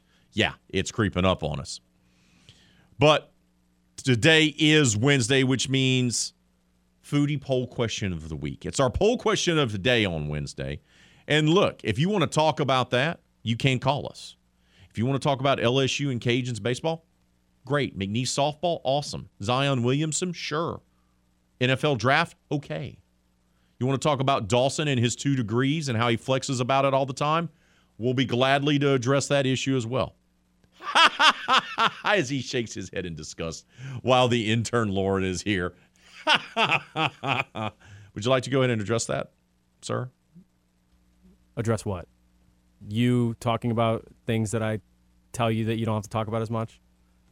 I'm just saying. I'm saying it's impressive. You have two degrees. Well, thank you. You know, a lot of people don't even have one, bud. You're you right. two. Yep. Shout out to you. Thank you for that. And we will have more time to discuss. I, I just want to bring this up and, and put it on the table for now. Ooh, ooh, okay. All right. All My right. second degree is from Florida State. Seminoles. And there's a pretty big football game that's going to take place at the end of August at Camping World Stadium in Orlando, Florida. Which, by the way, that series, and I know that Florida State's kind of adjusted the way they schedule non conference games in the future. That home and home with LSU and Florida State should have been in Tiger Stadium and Doak Campbell Stadium. Right. I I, I just don't like the neutral site. I, I hate neutral site, especially with two programs that have great home atmospheres. One hundred percent. It doesn't make any sense. Right. It, it just doesn't. Like you could have a hundred thousand people and it be electric in Baton Rouge. You could be down at Doak Walker. Doak Campbell. Doak Campbell. Doak Walker? Doak Walker? Doak Walker was is the running actually, back. There we go. TCU Yeah. back in the day. Yeah. Right? There we go. There's a lot in this big, bald, and beautiful head. Some of it just spills out. Is the field named after Bobby? Yes, There that is. Uh, yes, it is. Okay. Those are great college atmospheres. Like when the Sporting News did college shrines for college football, both Tiger Stadium and Florida State was in there. Why not have them on campus? I, I, just don't get it. Yeah, and, and, and Florida State's kind of pivoted on that and said that, that moving forward they're not going to do the neutral site games anymore, which I'm happy about. But um, yeah, no, I just I, I get the idea of why it happened in the first place. But once we saw a few of them, and it's like, okay, it's kind of cool, but also it takes away from the experience of it. Like, if it's a go back to one off, I'm okay with it. Like usually what the Chick fil A kickoff Yeah, is and- in, in Atlanta, because those two, te- that's not a, a one and one. They, they're just playing one game, right. I'm okay with those, but you're taking a one and one away from the fans. I, I, Yeah. I don't, I don't. But anyway, so that'll be fun. Uh, we'll get to preview that all summer, and um, I'm excited for it. So just wanted to throw that out on the table. Like I, I'm, I'm thinking, I'm thinking down the road. I mean, both teams progressing nicely, looking like top ten, top fifteen opponents. So Are you trying to find a way now that we have interns coming through? Are you trying to lay the groundwork of training them to sub in for you to be the producer back here in the Evco Development Studios in Upper Lafayette, so you can be on the road with me for a road trip? Of the RP3 beauty of it is, I, I I didn't even begin to go there with my thought process, but now that you brought it out on the table, then I mean, You're absolutely, that that sounds like a great idea. No, yeah, I would, yeah, I think it would be great to have. so you're responsible for finding someone to fill in for you. Then I'll work on that. there you go. The ball's in your court, bud. I can give them four months' notice. I feel like we can make it work.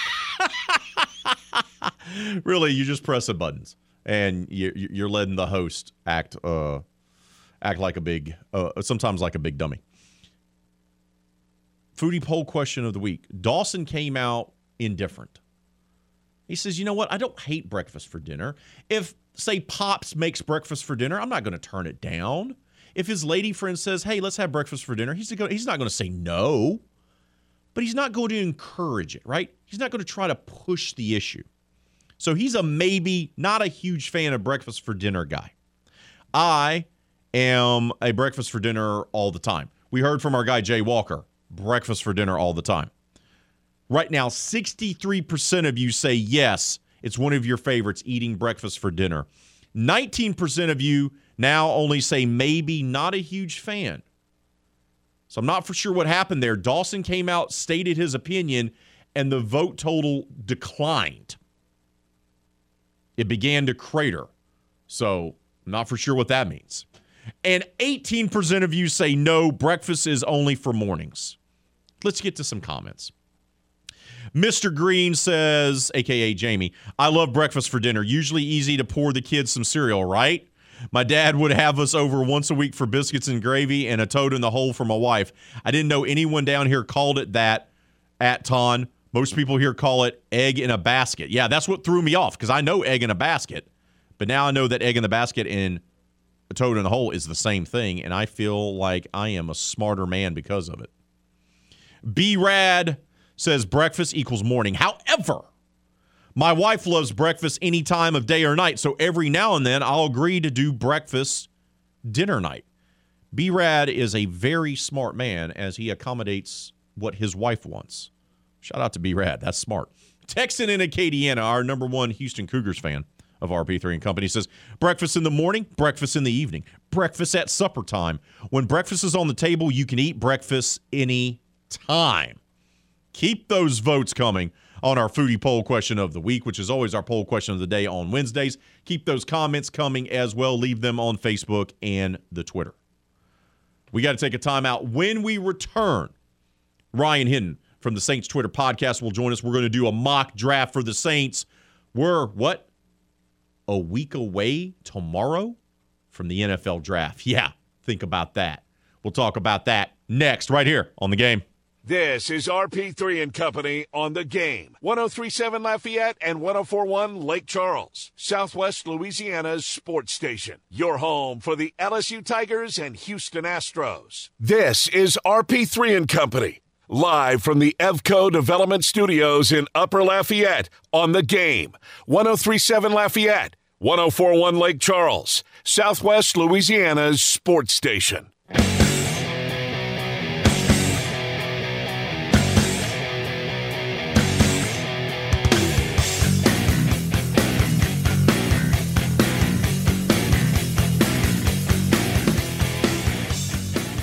Believe it or not, the NFL draft is a week from tomorrow. Yeah. It seems like we talked so much about the silly season, right? The fake information season where teams try to put up smoke screens on who they really want to draft. And here we are. We're nearly a week out from the NFL draft. First round will be next Thursday, and then, of course, rounds two and three on Friday, and then rounds four through seven. So it seemed like a good time to bring on someone who is a master of the mock draft, a man who isn't afraid to take chances when he's doing his mock draft, just like Mickey Loomis isn't afraid to take chances and trade up to go get a guy. Our friend from the Saints Twitter podcast, Ryan Hinton, better known as Dat Boy Wolf, joins us now. Ryan, good morning to you, brother. How are you, bud? Good morning, Raymond. I'm doing pretty good, man. All right, brother. We're uh, eight days out. Are we going to yep. see Mickey Loomis trade up in the first round? I mean, that's like asking, is the sun going to come up tomorrow, man? Of course he's going to trade up. Like, when does when do they not trade up? I think it's the more shock would be if they actually stay in place or trade down. So I fully expect them to trade up. The question is how high and what will it cost? Yeah, what will it cost? I did a little mock draft yesterday. Uh, we're unveiling our mock draft 3.0 this week, and I did one where I traded up five spots with Jacksonville and only had to give up a third round pick to do it. And I jumped at the chance so I could go get me a pass rusher, uh, which I think that's what the Saints are probably targeting. Let me ask you, you know, what do you think their needs should be? Not what will they do, Ryan, but what do you think their needs should be in the first two rounds? I mean, look, it's it's obvious they do need defensive line help, whether that's defensive tackle or defensive end. Uh, that's a that's a big need on this team. Uh, it has been, you know, pretty much all see, you know, all all all off season. So I do think that really should be a target, but I don't think they should go. They should address that just because it's a need. You know, if it, if the player doesn't match, you know, the value you know, it just really doesn't. It, they shouldn't be forced to do it. You know, if there's a better wide receiver available, you know, even though wide receiver is not a screaming need, you know, it still would make sense to go get a wide receiver or tight end.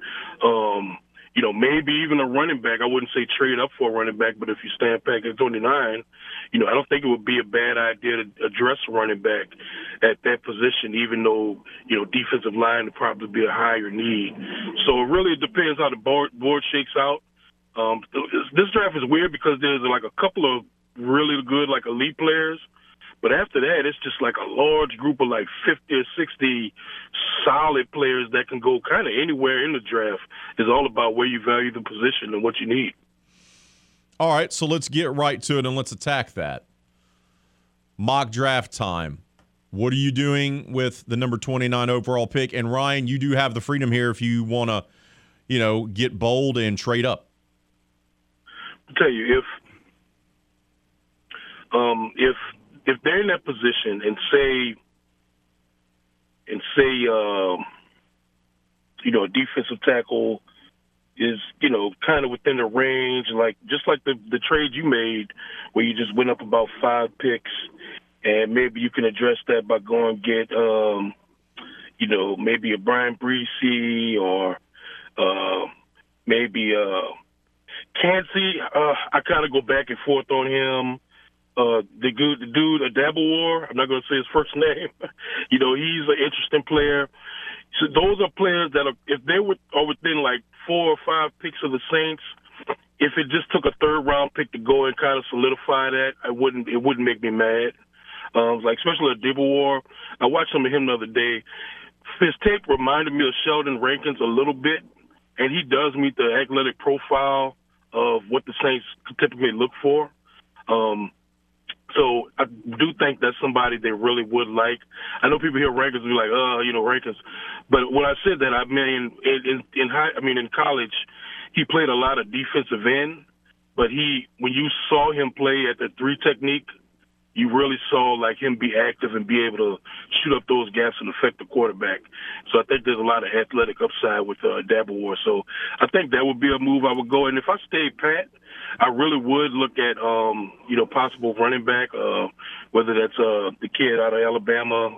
Um, his name's uh, Gibbs. Gibbs. Or whether that's uh, you know Bijan Robinson, he'll be long gone by then.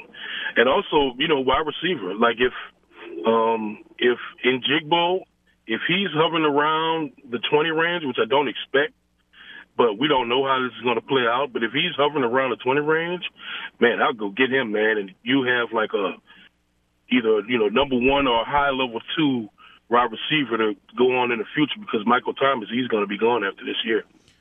What about if the Tillman kid out of Tennessee is still there at 40? I really like Cedric Tillman. I really like him. Like I like him so a lot. I. I like him more than Quentin Johnston. Um, I think at 29, maybe a little too pricey. You know, I'm, I'm, you know, I would probably wait around till that 40 pick to see if he's there, and I would grab him there. Um, but he, I really do like him as a player. And if they did take him there, I wouldn't hate it. I would probably look at the tight end position also. Uh, Kincaid would probably be gone.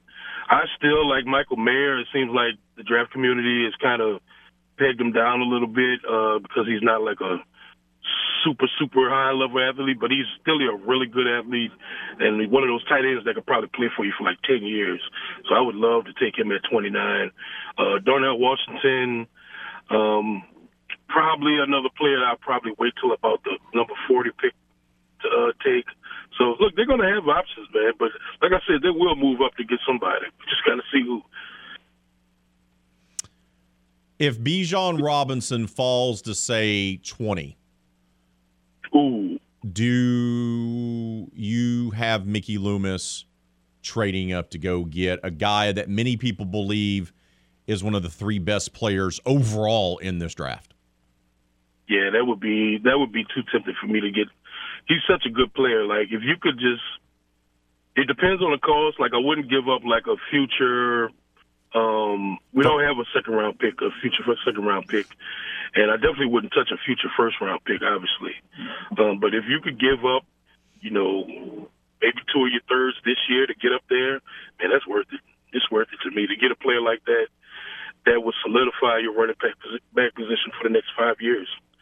You know, you got to look at the cost of that. They, that's a cheap contract for the next five years for a player that would, you know, solidify a position and be not only solidify but really, you know, give you great play at that position. Yeah, and if he falls, that would be really, really interesting in, in that regard because and, and it's possible. and, and, it's possible because I think if you really want Bijan Robinson and if, if he drops, you're going to have to leapfrog the Dallas Cowboys because there's no Absolutely. way that Jerry Jones is going to pass up drafting Bijan if he falls to him at 26. It's just not going to happen. You know it. You know yeah. it's not going to happen. No way. We're talking with Ryan Hinton, better known as Dat Boy Wolf from the Saints Twitter podcast. He joins us here on RP3 and Company. All right, so you mentioned tight end. I'm always wary of tight ends because I feel like it takes them longer to adjust to the NFL. They're a lot like wide receivers yep. in that regard because learning the route tree is something that's always the biggest hurdle for guys making that adjustment. And I think you could probably get a good tight end, not to mention you already got one on the roster, a converted wide receiver into tight end. So I, I just, I don't know. You, you mentioned it, and there's some talented guys. I agree with you, but I don't know if I'd feel comfortable using a first round or even a second round pick on a tight end. And that's fair. I mean, there's a ton of tight ends in this draft. You could you could wait till the third round and probably get one. Um, it's about the style of tight end for me. Uh, Juwan Johnson, who they did sign the extension to, he's like a he's your more typical, uh, you know, stretch out tight end that can get downfield for you. I would like another tight end that could kind of do it all, that could pass catch and be kind of inline old school blocker, help out in the run game. That way you can run some 13, 13 personnel packages and stuff like that, 12 package, 12 personnel packages, and really just kind of expand your offense. Uh, and you, we know like, uh, Derek Carr, he could, he does really well with the tight end position. So I'm like, hey, let's get, Let's get two. Well, we got one. Let's get two. I don't mind that. Uh, yeah, if you can get great value, I would do it. Uh, but but only if you can get the the great value there and, and get you a guy. Right. You know, uh, we get so focused on you know things. We're like, well, they signed two D tackles, right? Or you yeah. know, they need a pass rusher. But I would not be surprised whatsoever if if they don't get one of the edge rushers, they get a really good defensive tackle in the first two rounds. Like that wouldn't surprise me at all because yeah. the other two guys they brought in aren't necessarily proven veteran starters. So Correct. they may be looking at a guy that could be an anchor across the defensive line, right? Absolutely, absolutely. I think you know that's probably the most likely outcome. Um, like I said, I, I know they like Kancey. Um, he's a guy. He's been kind of compared to Aaron Donald because he's a little shorter. Um, but he's not, you know, from what I've seen, he's not that. He's not obviously not Aaron Donald. Aaron Donald is like one of the greatest football players ever. But you know, he does give you that type of position, you know, where a, a smaller three technique that can shoot gaps and affect the pass rush. Um, like I said, uh, Devil Ward, he, you know, played more DN in college, but he's truly a three technique defensive tackle. Um, you got Redmond. Uh, these are guys that really meet their athletic profiles. You know, Jerrod Clark. You know, some of these guys they might not be first round players, but they're second round players. So they will address it. It's, I think in the first first round or second round, defensive tackle will be addressed. When I do my mocks, I, I, I'm old school because I'm all about line of scrimmage. And for the most part, Mickey traditionally is that way as well, right? When you look at their draft history with Mickey Loomis, yeah. they tend to draft four position groups more than anything else O line, D line, cornerback, and wide receiver, right? So they took an O lineman and a wide receiver last year in the first round. But I would not be surprised if interior offensive linemen, if they take a guard in the first two rounds, would you? It wouldn't shock me at all. It wouldn't shock me if they addressed the offensive line at any position, probably outside of center. I mean, I could see them taking another tackle, which would shock people because they took Penning last year. But you got to understand, Ramczyk, he has a knee issue that he's going to be really much be dealing with the rest of his career, where he can't even practice on Wednesdays. Um, and he's getting older. And Penning is coming off his second foot issue, which, you know, so it's scary hearing some people that think it might be a chronic issue. So it wouldn't surprise me if they went offensive tackle or obviously offensive guard um, or somebody that could kind of switch and flip both positions, like uh, you know Andrus Peat early in his career, who is another player that's coming off an injury. So you know they have a lot of offensive line questions that you know it might not be the sexiest picks, you know, in the first round. And I remember Ramczyk wasn't the sexiest pick, but it paid off. You know what I'm saying? It paid off immediately too. So it, I I never get mad at teams that invest in the trenches because that's where it all starts for me the the the big fellow, the former Louisiana Raging Cajun Florida Gator O'Cyrus Torrence would look really good in black and mm-hmm. gold. Oh, I'm he would just, look he would look great. I'm just saying. All right, but let's wrap it up with this. Obviously, when we go through this mock draft process, we always have guys that we're really high on that if they're always there, we tend to pick them in our mock drafts over and over again. Who is that player or players for you? Um like I said, I like Michael Mayer. I like, really like him a lot. Uh, JSN Smith-Njigba, I I just love the way he plays, and I just think he'd be. We just have like a big Ohio State, you know, wide receiver core, and I just think just remaking that entire offense, like that would be a piece added to this offense that would kind of like just remake the entire offense for years to come, and really create like just let Derek Carr go out there and cook, man. Like I know the defense probably needs some help right now, but look, man, this is an offensive-driven league. The NFC is wide open. Let's go score some points. So Njigba, that, that, that's definitely a player. You know, a lot of defensive players don't really blow me away in this draft. There's a lot of solid players, but nobody that really that I look at and be like, wow, you get this guy, he's going to change your defense. You know, I just haven't seen that from a lot of these prospects. That's why I wouldn't force the hand if, you know, just to address a need there. I'd rather just get a good player, get really good players that can come into your team and make your team better. Yeah, and you mentioned Ohio State. They also like Tennessee players, so I just, I just, yeah. Well, I don't know. The closer we get, I boy, it sure does look like Tillman could be a guy for them a big body. I would love that. Wide receiver. That, that. And like you said, a big body wide receiver, which is something I think they they need to address because they got a lot of smaller, shifty guys on the team now outside of Mike Thomas. But you know, they go get a guy like Cedric Tillman who can not only stretch the field but do the things in the intermediate area, box out people. Man, I think that'll be huge. Ryan, appreciate your time as always, brother. Keep up the tremendous work with the Saints Twitter podcast and try not to stress too much in between now and the draft, bud. Oh, I won't, man. I'm ready. I'm, I'm just enjoying the time, man. This is the best time because everybody's going to the Super Bowl this time of the year. Thank you, brother. Take care. This is RP3 and Company on the game. 1037 Lafayette and 1041 Lake Charles, Southwest Louisiana's sports station. Your home for the LSU Tigers and Houston Astros. RP3 grew up dreaming of one day playing right field for the Atlanta Braves, just like his hero, Dale Murphy. I wanted to grow up and be Dale Murphy. Little Raymond, though, wasn't quite the caliber of athlete of his childhood hero, as his lone highlights as a ball player were being beamed twice in the head. That actually explains a lot. Back to more RP3 and Company on the game. 1037 Lafayette and 1041 Lake Charles, Southwest Louisiana's sports station.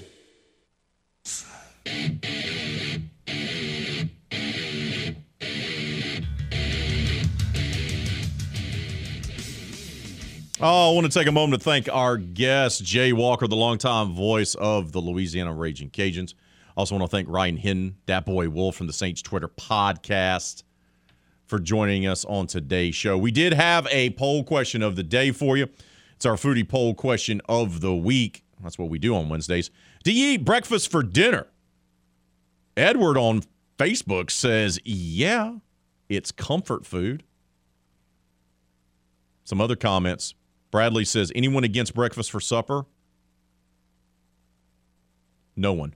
No would, one should be against it. I would like to producer note um, Doak Walker played for SMU, not TCU. Just wanted to clean that up for uh, any of the listeners out there. Thank you um, once again, dedicating time on the show to correct me, as it's become a tradition of ours, doing it every day. Um, can't wait to replace you with an intern. So, um, thank you, thank you, two degrees. See, if you didn't make mistakes, there wouldn't be anything to clean up. Trust me, there's far more mistakes that go on here that he doesn't Oh, I- catch. and I make them too. And you know, it is what it I, is. I knew he was at one of those Texas Christian schools, so I was close, right? TCU, SMU, eh, they both have seminaries, um, and they both have been good in football, you know, from time to time. yeah, at various different segments of their history. Not, not yes, not consistent. Final results: Do you eat breakfast for dinner? Sixty-two percent of you said yes, one of my favorites. Nineteen percent of you say maybe, not a huge fan, like Dawson. Or 19% say no, breakfast equals morning. So thanks to all who voted on the poll question of the day. We appreciate you making us part of your morning. Bud, how do you feel? The Great. show's over. How do you feel? Yeah, great. I got another one to uh, get ready for, so that's exciting. And are you showing our intern Lauren everything she needs to have a great idea of what it takes to succeed in this business? I'm uh, doing my best every minute. All right, let's let's do better. Okay. Let's do better. Let's make sure she gets the internship she deserves. Okay, bud. All right, there we go. Sometimes I got to chat. He challenges me. I got to challenge him. That's why this works. This is why RP3 and Company is a show on the air. I didn't say a good show. I just said a show. That's going to do it for today's show. We'll be back on tomorrow, 6 to 9. But until then, be safe out there. Be kind to one another. Kevin Foote and Footnotes is up next right here on the game.